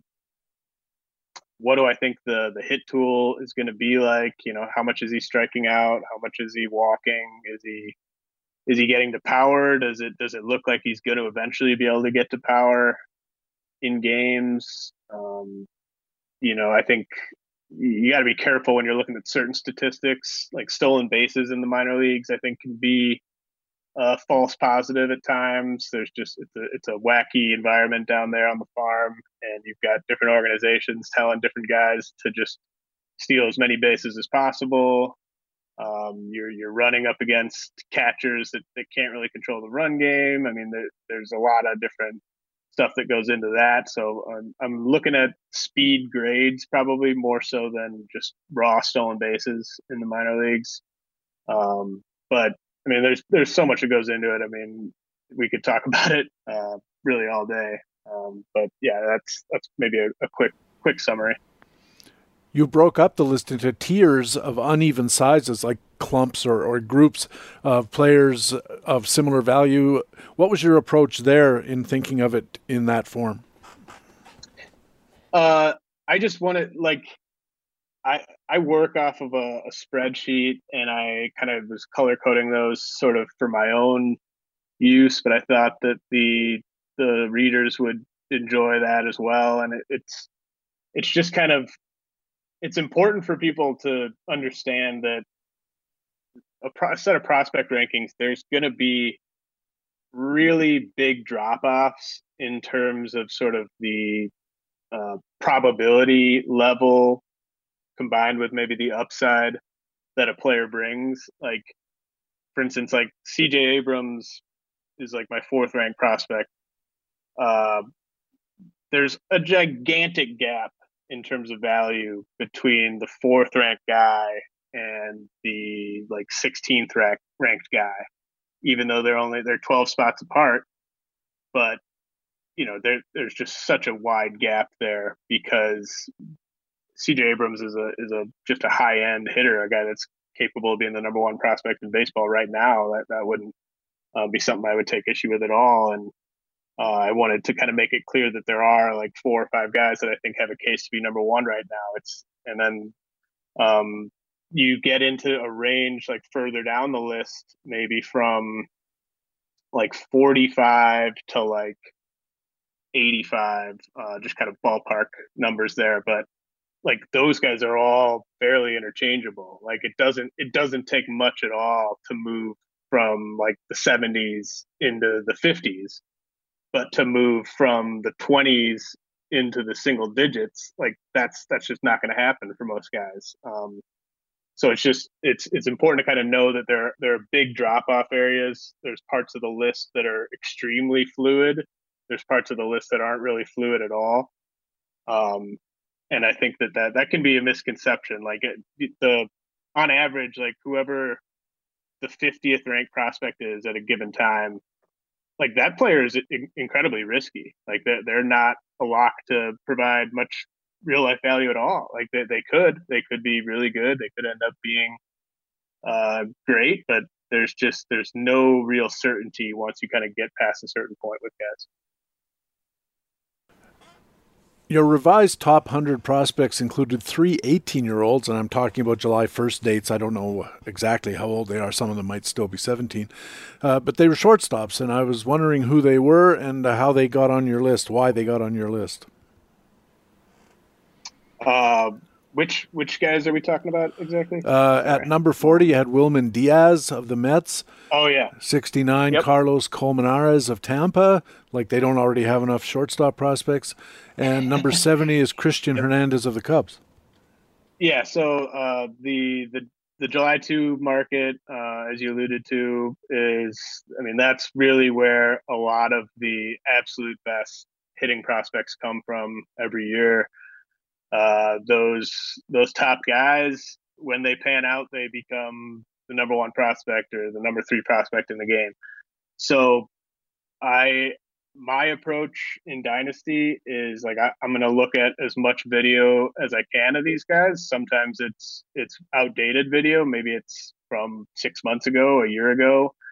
Uh, i'm going to read as much as i can about them and i'm going to just make the best evaluation i can uh, and I'm not going to wait for them to go to rookie ball and light it up before I rank them fairly highly because I just if you do that if if you're waiting for these top J2 guys to prove it on the field before you roster them in dynasty you're just you're not going to end up with any of them ever uh, unless you trade for them and so Wilman Diaz is my favorite of that group from this past year. Uh, he's just got uh, you know, hy- hyperbolic bat speed, just a really, really athletic, uh, quick swing with all kinds of leverage, just natural leverage uh, that's going to lead to um, massive home run power. He's a good athlete. I'm I'm not sure if he sticks at shortstop. He might end up in the outfield. He might end up at third base. Um, but I, I, just those are the type of tools that you, you don't find um, hardly ever in the amateur draft. Um, just just a, a uniquely uh, gifted um, player, Wilman Diaz. The other two, Colmenares, Hernandez, uh, very different players. Colmenares is a, a, shorter, sort of stockier guy with uh, ridiculous power for his age. Um, not sure where he's going to end up on the field. It's, it's probably going to be somewhere on the dirt. And then Hernandez is taller. Uh, he gets kind of absurd comps physically to, to pass tall shortstops from the Dominican Republic. Um, but you know he's got some speed. He's got he's obviously got power. It's it's it's questionable what what his hit tool is going to end up being, but um, all three of those guys are are just high end uh, July two signees, and they all could really skyrocket up up the rankings even further if they perform well uh, this summer. Before we go on, explain to our listeners what you mean by July 2 signees. Yeah, so um, it actually might not be, it's not going to be July 2. Um, at least it wasn't this past year because of the pandemic, but uh, dating back, you know, um, tens of years, they've, uh, July 2's been when you can start signing uh, the 16 year olds from Latin America. And th- this is where guys like Ronald Acuna, Juan Soto, Vladimir Guerrero Jr. This is where those those guys signed on July two, and they signed at the age of sixteen, and they got seven figure bonuses. Um, and a lot of these, you know, there's been a lot of controversy in recent years, uh, past 10 years, uh, especially of teams cut deals with these guys when they're like 14 year 14 years old at times. Um, it's it's a shady market down there. It's it's not uh, all above board by any means, um, but that's that's the way it works right now. Late this past uh, year, they signed on, or actually this year they signed on January 15th because of the pandemic. Um, and I think they're going to sign again on January 15th uh, this next year. Uh, but that's that's where you get the the 16 year olds. Um, you'll you'll see some guys sign when they're 17, 18. Um, some guys sign from Cuba when they're in their 20s, and, the, and that can happen any part of the calendar. But the 16 year olds uh, typically have signed on July 2, and recently they've signed on January 15th. And so it sounds to me like that what you're saying is for those players, this is an absolutely free agent market. They can just sell themselves to the highest bidder. They're not subject to any kind of drafting process or, or distribution process. Yeah, exactly. I mean, they're they might not be the ones making the call. Um, you have agents and handlers down there, and their their families might be involved, deciding with who who they sign with, and um, a lot of these deals are getting cut when the player is is too young to necessarily uh, make that decision for himself. But um, it is a free market down there theoretically. And while we all kind of wish it wasn't so, you have to look at a kid who's 14 and somebody comes along and says, you know, I can get you three million bucks, or I can get you a million seven, and he's sitting in relatively poor uh, poverty conditions. Probably sounds like a pretty good deal, and and you never know if you're not going to make it, or you never know if you're going to get hurt, or something might go wrong, and a million four in the hand is worth you know two million in the bush, kind of thing. Yeah, I mean it's it's life changing money, um, and it's you know a lot of these guys end up signing for much less than that and never making it, and um, I mean, there's there's a sad story there too. I mean, there's much more um, much more sad stories than success stories, but uh, yeah, I mean that that type of money um, from where a lot of these guys come from is just absolutely life changing, uh, generational wealth, really. Something popped into my mind when I was looking at the list. I saw a number of players who had some big league experience. Some of them are still in the big leagues. Uh, Ke'Bryan Hayes, Alec Manoah, uh, Shane McClanahan, uh, Sanchez, Gilbert McKinstry. Uh, all of these guys have had some major league experience. And when you're ranking the prospects or putting them into your tiers, how much weight do you give to the context of the player's big league status. If he's in the majors, how far away if he's not in the majors, and even maybe he's blocked in his major league organization, which is going to slow his progress into a productive capacity, like being a shortstop in the Rays organization, for instance, where they're lining up like guys at a bus stop. Yeah, uh, obviously. I mean, I I care a lot about proximity. I care a lot about upside, and um, pro- with proximity typically comes, you know, for lack of a better word, like a floor, um, like a higher floor. Uh, so it's it's all factored in. I mean, I like Ke'Bryan Hayes a lot. Uh, I think he's my highest ranked big leaguer now that Jarred Kelenic's been sent down. I don't think at Ke'Bryan Hayes' very best he stacks up with um, the guys ahead of him uh, at their very best. Like, I mean, I don't see Ke'Bryan Hayes as being a guy that gets drafted in the first couple rounds of the fantasy draft. Uh, maybe I, I could be wrong about that. I mean, he he's looked great this year, um, but it's it's kind of weighing that proximity and that that sort of level of safety versus the upside of maybe some of the guys that, that haven't debuted yet. On the pitching side, I really care about proximity. Um, you know, I just it's it's pretty rare that I'll rank a teenage pitcher in my top like 75, top 100, uh, just because so much can go wrong, obviously.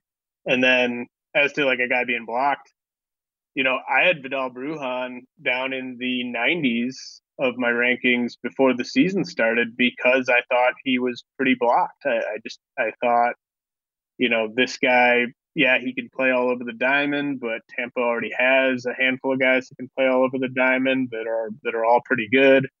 Um, is Brujan going to hit enough to ever really get a look as a true everyday player, or is he just going to kind of get relegated into a utility role? I ended up bumping him up uh, about 75 spots because of how impressive he has been offensively this year he still is blocked. You know, I mean, uh, he's on the 40 man roster. It, it, would certainly seem that he's ready for for Showtime, but they they don't really have a spot for him yet. But it's uh, kind of just weighing: can a guy hit enough to make himself unblocked. Um, I mean, that was an issue for Kyle Tucker there for for a while, where it just it was kind of like, when's he going to get a shot? Um, but he but he had that that offensive ceiling where you kind of figured he would eventually sort of force his way in. I don't worry much about like Carlos Colmenares. He signs with Tampa Bay. He's five years away from the majors, probably. I'm not going to worry about how blocked a guy like that is, uh, or even if he was two or three years away from the majors, because just so much can change in a two to three year span that I, I just don't think it's worth factoring in. But um, with guys that are pretty close, I do factor it in, and it's you kind of have to have a certain level of offensive ceiling to kind of uh, pass that bar. Well, speaking of guys already in the big leagues and shortstops and Tampa, uh, Taylor Walls is playing for Tampa, of course, and you had him rated at the lower end of the, your dynasty list and you know, kind of the middle third of your prospects list. And you had Wander Franco, of course, much higher on both, number two on the prospects list overall. Taylor Walls has been okay so far in the big leagues. Uh, how does the fact that he's in the big leagues and playing well affect Wander Franco's ranking or rating in your mind?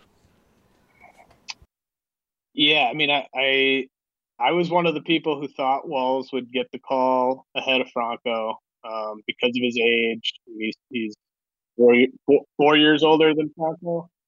Um, so he's four years older. He was on the 40 man. So him getting that call ahead of Franco um, certainly wasn't a surprise. He's also the better defensive shortstop than Franco. Uh, I just, I don't see a way that Franco is denied some sort of everyday role whenever they decide to to promote him. Um, maybe it's not an everyday shortstop role if Walls continues to produce. I mean, he hasn't hit a home run yet. Uh, he's he's striking out a little over a quarter of the time, but he's he's walking a ton. He's playing really good defense, so he hasn't earned a demotion or anything like that. But I mean, I think Franco could play third base. Franco could play second base. I mean, he's a he was the number one uh, guy to sign on July two back in uh, what was that 2017, um, and he's been the top prospect in baseball for a long time now. So I just that's not the type of guy that you see kind of eased in on, on a part time role or um, but he is the type of guy where you're gonna you're gonna see him at AAA for a bit longer. Um, because they do have that the depth you alluded to with Taylor Walls. Um, but I, it doesn't really affect Franco to me in, in a set of rankings that are intended for dynasty leagues because I'm under the assumption that when he gets the call, it's going to be to play every day, and uh, I don't see Taylor Walls being someone who stands in his way whenever he does get that call. And of course, another factor in all of this is service time manipulation. Uh, the teams are very adroit at figuring out exactly when guys should come up to maximize their exposure to the low salary period of uh, of their early careers. And two names in that regard that jumped up uh, to me on your prospects list are Detroit players, outfielder Riley Greene and corner infielder Spencer Torkelson it's clear the Tigers have very little incentive to bring these guys up to the big leagues in any kind of hurry because all they're doing is starting a clock that's going to cost them money down the road. How does your rating method and our interest as fantasy managers allow for service time manipulation? Yeah, I mean, I think it's kind of the it's kind of the same thing with with Adley Rutschman. Um, I mean, Greene, he's a 20 year old at Double A, so I I think you're probably not looking at this year as being super realistic, even if he was on a better team. Uh, Spencer Torkelson did not hit the ground running at high A. He's been amazing uh, over the past couple weeks. But, and I think you'll see Torkelson join Greene at Double A here in about a month or so. Um, but we everyone kind of knows the score in Dynasty. Like we know Detroit's not going to bring these guys up this year because they're not they're just not ready to to do that. Uh, I am 100% against service time manipulation. I mean, I I just think it's an awful way to treat your employees. Um, but it's it's just something that we we are all aware of, and it's it factors in. I mean, it, with those guys specifically, it'll it'll be interesting to see if Detroit's willing to, to bring them up if they're both looking ready early next season. Um, you know, they would have to really finish this year strong, I think, for that to be a, a consideration because I mean, with with the Orioles, you can kind of squint and see a, a, bright future there, given what they have on the farm. With with Detroit, I know I know they've been picking high in the draft for a while. I I still can't really envision a time with the current players they have in their farm system where they're really competitive. So um, that's a pretty bleak looking outlook. But I, I do think eventually they will just bring those guys up once they're ready. If if for nothing else, then to give the fans something to watch and I'll just mention this without hope, without wanting to start a conversation about it. But we've got a CBA coming up, and the players have been making noise about trying to put an end to this kind of thing and getting players paid earlier in their careers rather than being um, sort of stalking horses for. Uh, veterans to keep their salaries down by threatening them with I've got a prospect here he's about as good as you are I can pay him 500 grand. I'm not paying you 10 million, you know, kind of thing. So that's something else I think we need to keep an eye on. Uh, we talked, you talked about guys who are blocked and uh, Wander Franco not being blocked in the long term, but you, you have a guy on your list, uh, number four, C.J. Abrams, who's about as blocked as anyone in baseball history could be, behind uh, Fernando Tatis in San Diego, who has signed to stay there for a while, at least, depending on his opt-out clauses. Uh, Abrams, at least, is playable on your list at outfield and second base. So, how much does that position flexibility affect the value of a dynasty prospect when you're f- calculating these lists? Yeah, I mean, I, I think with with that level of prospect, you just you kind of assume things are going to work itself out. And it, it certainly helps him that he's not just this guy who's limited to like let's just say he's like limited to first base or DH and the team has a couple of those guys like CJ Abrams I I'm pretty sure he could handle almost any position on the field uh, certainly could play any of the up the middle spots even like there's even been kind of whispers each of the past 2 years that maybe uh, Fernando Tatis could be like a Byron Buxton level defender in center field if they ever wanted to go that route, and C.J. Abrams maybe could be uh, that type of center fielder as well. So uh, it really helps when you're an up the middle player who's going to generate value no matter where he's at, uh, because it does make it a lot easier to just find the spot for those guys. So if the bat plays, they'll find a place to play it. Exactly. Yeah, the bat the bat should play. Um, I mean, his his hit tool is is right up there, and uh, defensively, he should be able to handle wherever they want to put him. Your RotoWire colleagues Chris Liss and Jeff Erickson recently, I think on Sirius XM, I heard this. Uh, they were talking about the likelihood that the Royals will call up Bobby Witt with shortstop Adalberto Mondesi off and, uh, on and off the IL. What do you think the likelihood is that we see Bobby Witt this season, other than maybe a September call up?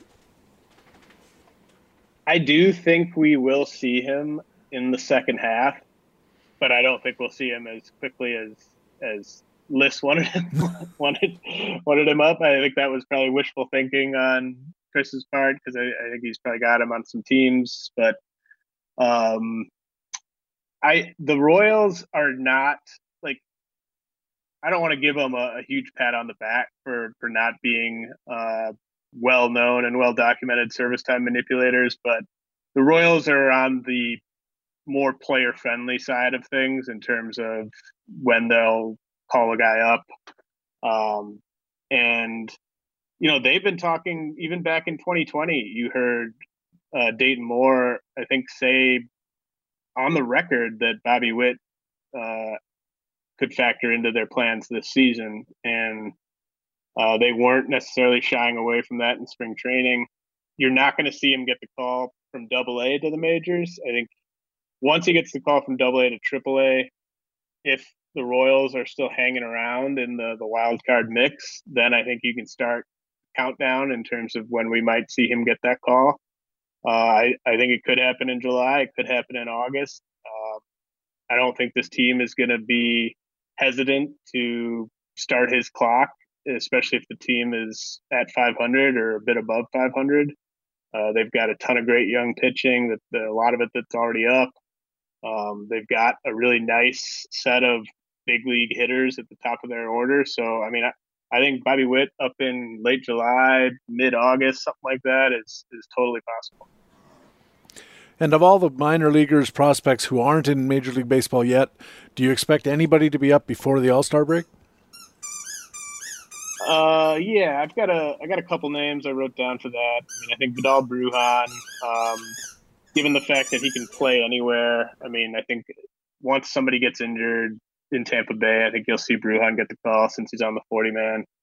Uh, Jarren Duran with the Red Sox is uh, one guy that I get asked about all the time. I think we we probably see him in later this month, maybe in two or three weeks. Um, and then, you know, maybe we see Wander Franco before the All Star break. Uh, I do think we will see him before September, but um, maybe not before the All Star break. Well, James, this has been great, very interesting, great information. Remind our listeners where they can keep up with James Anderson. Uh, on Twitter at RealJRAnderson. And then if you go to rotowire.com slash podcast, uh, you can get a free 10 day trial. Uh, you don't need to put down a credit card. Um, but uh, everything that I do, I, I usually tweet out from my Twitter account. Well, James, thanks very much. This was, as I said, super interesting. I really look forward to the next time we get a chance to talk. Thanks so much for having me on, Patrick. This is a lot of fun. James Anderson is RotoWire's lead prospect analyst, assistant baseball editor, the co-host of Farm Fridays on SiriusXM Radio, and the co-host of the RotoWire Prospect podcast. Very grateful to James that he could find an hour to spend with me here at Baseball HQ Radio. When we come back, it'll be our Baseball HQ commentaries, the minor league minute, frequent flyer, and extra innings, all coming up on Baseball HQ Radio. I think probably the most colorful guy in Ball 4 is the manager of the Seattle Pilots, Joe Schultz. Joe was sort of the opposite of Vince Lombardi. You know, Joe felt sorry for us. He told us not to feel bad. We just didn't have the talent. Uh, but he was great. He always he tried to keep the clubhouse loose. He was always saying funny things, you know. I remember uh, during a doubleheader against the uh, Baltimore Orioles, the eighth inning, we're losing 11 to nothing. You know, we know we're going to lose the second game. We just don't know what the score is going to be yet. Joe Schultz looks up and down the bench and he says, Men, between games of this doubleheader, we have a choice of ham, roast beef, or tuna salad. Baseball HQ Radio.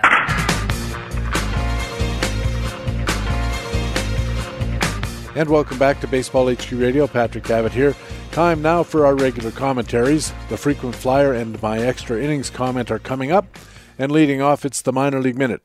And here with a look at the New York Mets third base prospect Brett Baty is Baseball HQ minor leagues analyst Rob Gordon. Despite being the 12th pick in the 2019 draft, New York Mets Brett Baty has never received a tremendous amount of prospect buzz, but that could change soon if he continues his blisteringly hot start to the season. At 6'3", 220, Baty has always had plus raw power, but at 19, he was one of the older prep prospects in the draft, and industry analysts had concerns about his conditioning, athleticism, and long-term ability to stick at the hot corner. Baty struggled in his pro debut in 2019, hitting just 234, causing some to wonder if he hadn't been overdrafted. But he did show good power, stroking 16 doubles and 7 home runs in 188 at bats, and the Mets were confident enough in what they saw that they moved him across three different levels. The pandemic, of course, wiped out the 2020 minor league season, costing Baty crucial development time, but he worked hard during the shutdown and at the Mets' alternate training site, and came into 2021 looking stronger and more athletic. So far, that hard work has paid off at the plate, and through 27 games at High A Brooklyn, Baty is ripping the cover off the ball, slashing 355 with a 455 on base percentage and a 602 slugging percentage with 8 doubles and 5 home runs and 93 at bats. At the plate, Baty has a quick, powerful left handed stroke, with some scouts giving him 70 grades for his raw power. He also has a good understanding of the strike zone, and while no one is going to ever confuse Baty with Nolan Arenado on defense, he has improved his range and footwork, and now profiles at least as an average defender. Given that Baty is already 21, it'll be interesting to see how quickly the Mets move him through their farm system, but if he continues to rake, he could be moved up to Double A by the All Star break. For fantasy owners looking to retool, Brett Baty continues to fly under the radar, but that could change soon, and long term, his combination of plate discipline and plus power could have him in New York by late 2022. For Baseball HQ Radio, this is Baseball HQ minor league analyst Rob Gordon. Rob Gordon is a member of the Baseball HQ scouting team and has his minor league minute here on Baseball HQ Radio every week. Oh, and speaking of scouting, this week at baseballhq.com, our daily call ups reports look at Detroit right handed starter Beau Burrows, Minnesota outfielder Gilberto Celestino, and all the other players making their debuts. Now it's time for the frequent flyer, a commentary on players who might be available in your free agent pool and who have the potential to get enough playing time and production to make them worth consideration for a spot on your roster. Here with a look at Tampa right-handed starter Drew Strotman is Baseball HQ analyst Alex Becky. He's a hard throwing, athletic, right handed pitcher who struggled with his command after returning from Tommy John surgery, according to Baseball HQ's 2021 minor league baseball analyst.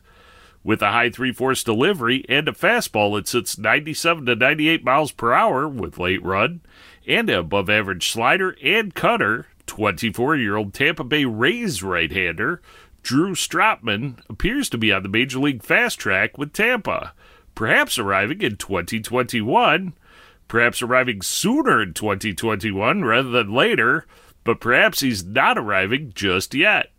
Drew Strotman's results so far in 2021 at AAA Durham have been inconsistent at best, allowing one earned run total in his first three starts at AAA, then getting torched for six earned runs against the Charlotte Knights on May 23rd, followed by going six scoreless in his next start on May 28th, and again getting torched for six more earned runs in the first inning, Drew Strotman's only inning, on June 3rd.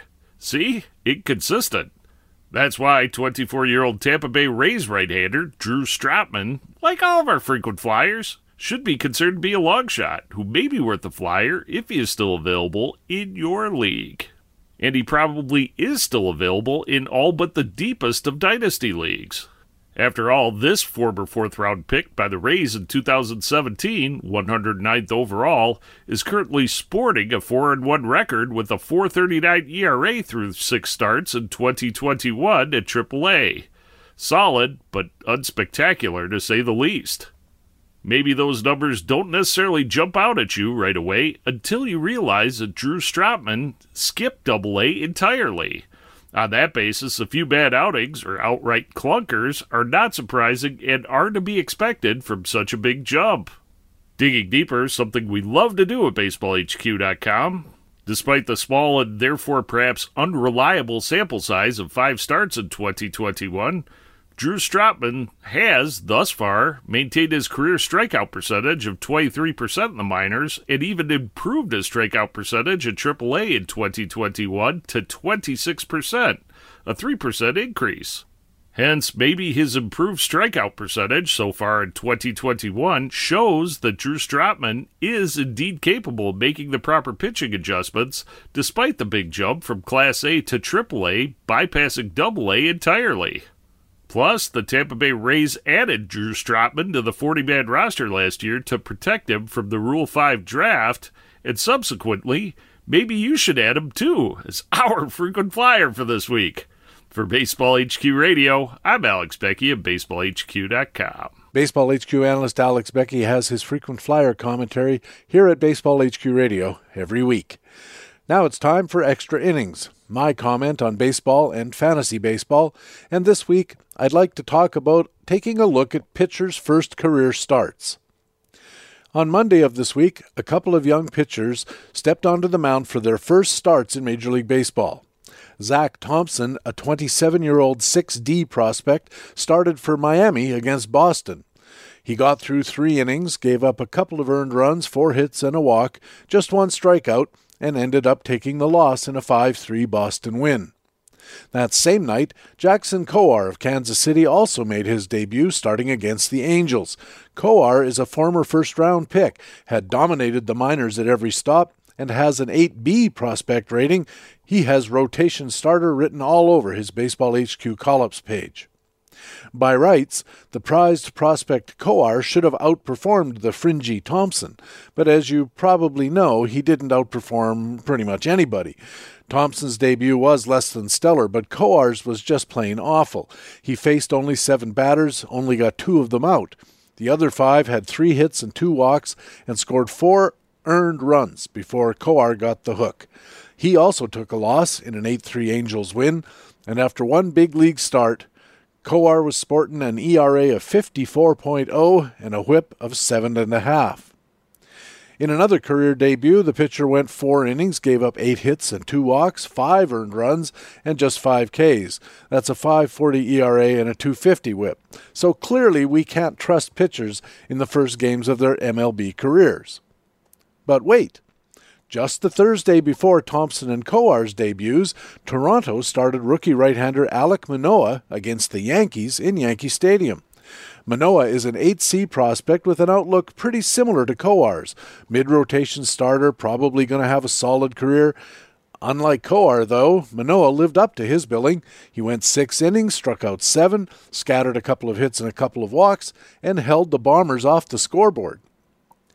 All of this kind of intrigued me since we spend so much time as fantasy managers trying to read the tea leaves or inspecting our crystal balls to suss out which rookie starting pitchers might be worth a fantasy start in our leagues or in DFS play and which ones aren't. So I looked it up. I got the stats of all 90 pitchers who have first starts in 2019, 2020, and 2021. Just for fun, I also looked up the first starts of this year's top 10 starters by Baseball HQ's dollar value, guys with names like DeGrom and Darvish and Gausman. Gausman? Let me take another look at this. Well, how do you like that? Yep, Kevin Gausman, right there at the top of the list. 35 bucks, two ahead of DeGrom. Now, where was I? Oh, yes. First starts. The average first career start by a pitcher in 2021 looks pretty much like this about four and a half innings, about one less than those 10 aces, 19 batters faced, five fewer, four hits, which is two fewer than the aces, but in a lot fewer innings, a walk and a half versus 2.2, pretty close there, and four strikeouts, one less than the aces.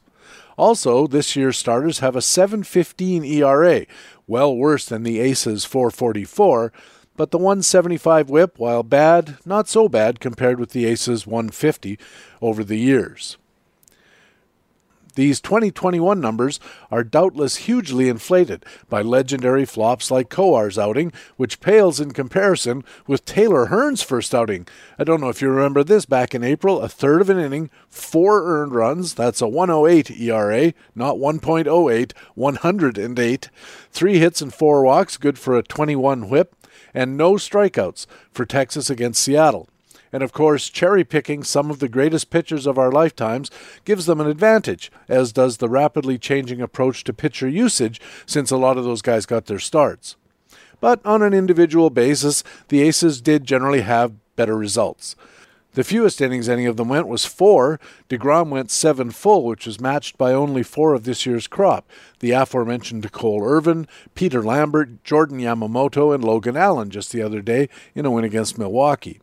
The most common outcome for the 2021 kids five innings, five hits, two walks, two earned runs, and three strikeouts. For the Aces, more like six and a third, seven hits, two walks, five earned runs, and five strikeouts. So I guess you never know.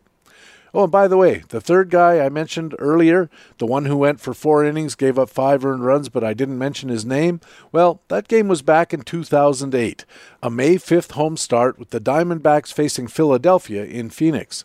The Diamondbacks lost that one 11 to 4 and their starter did take the loss. But you know what? It all worked out just fine for fantasy managers who stayed with young Max Scherzer. For Baseball HQ Radio, I'm Patrick Davitt, and I have my extra innings commentary here at Baseball HQ Radio every week. And that's Baseball HQ Radio for Friday, June the 11th. Thanks very much for taking the time to download and listen to show number 28 of the 2021 fantasy baseball season. I also want to thank our guest expert from this Friday full edition, James Anderson the lead prospects analyst and assistant baseball editor at RotoWire, the co-host of Farm Fridays on SiriusXM, and the co-host of the RotoWire Prospect podcast. James is clearly one of the hardest working guys in fantasy baseball and a terrific interview as well. I also want to thank our regular commentators from BaseballHQ.com, the best fantasy baseball website in the business, our Market Watch commentators were Harold Nichols and Ray Murphy. Our minor league minute commentator was Baseball HQ minor leagues analyst Rob Gordon, and our frequent flyer commentator was Baseball HQ analyst Alex Becky. I'm Patrick Davitt, your extra innings commentator and the host of Baseball HQ Radio. I hope to see you on the baseballhq.com subscriber forums. Remember, you can stay in contact with Baseball HQ on Facebook and on our Twitter feed at Baseball HQ. You can also follow my personal Twitter feed at Patrick Davitt, where you'll always be the first to know when a new podcast is available. Please tell your friends about Baseball HQ Radio. Take a second to go to Stitcher, Pocket Cast, iTunes, wherever you catch your pods, and if they'll let you, leave Baseball HQ Radio a good review and a rating. That really does help us find new listeners, which in turn helps us keep the podcast going. Thanks again for listening. We'll be back again in seven days with another Friday full edition featuring a guest expert interview with Jeff Zimmerman from Fangraphs and Rotographs, and he has an interesting story up at baseballhq.com. And of course, we'll have all the usual great stuff. That's Jeff Zimmerman coming up next Friday on the podcast with Fantasy Baseball Intelligence for Winners. It is Baseball HQ Radio. So long.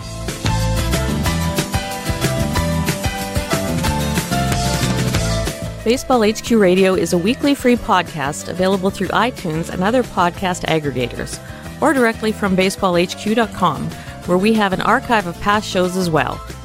Just look for the HQ Radio microphone logo on the right side of the baseballhq.com homepage. Baseball HQ Radio is a production of the USA Today Sports Media Group. The opinions expressed on Baseball HQ Radio are those of the individual speaking and not necessarily those of the USA Today Sports Media Group. The program is produced and edited by Patrick Davitt.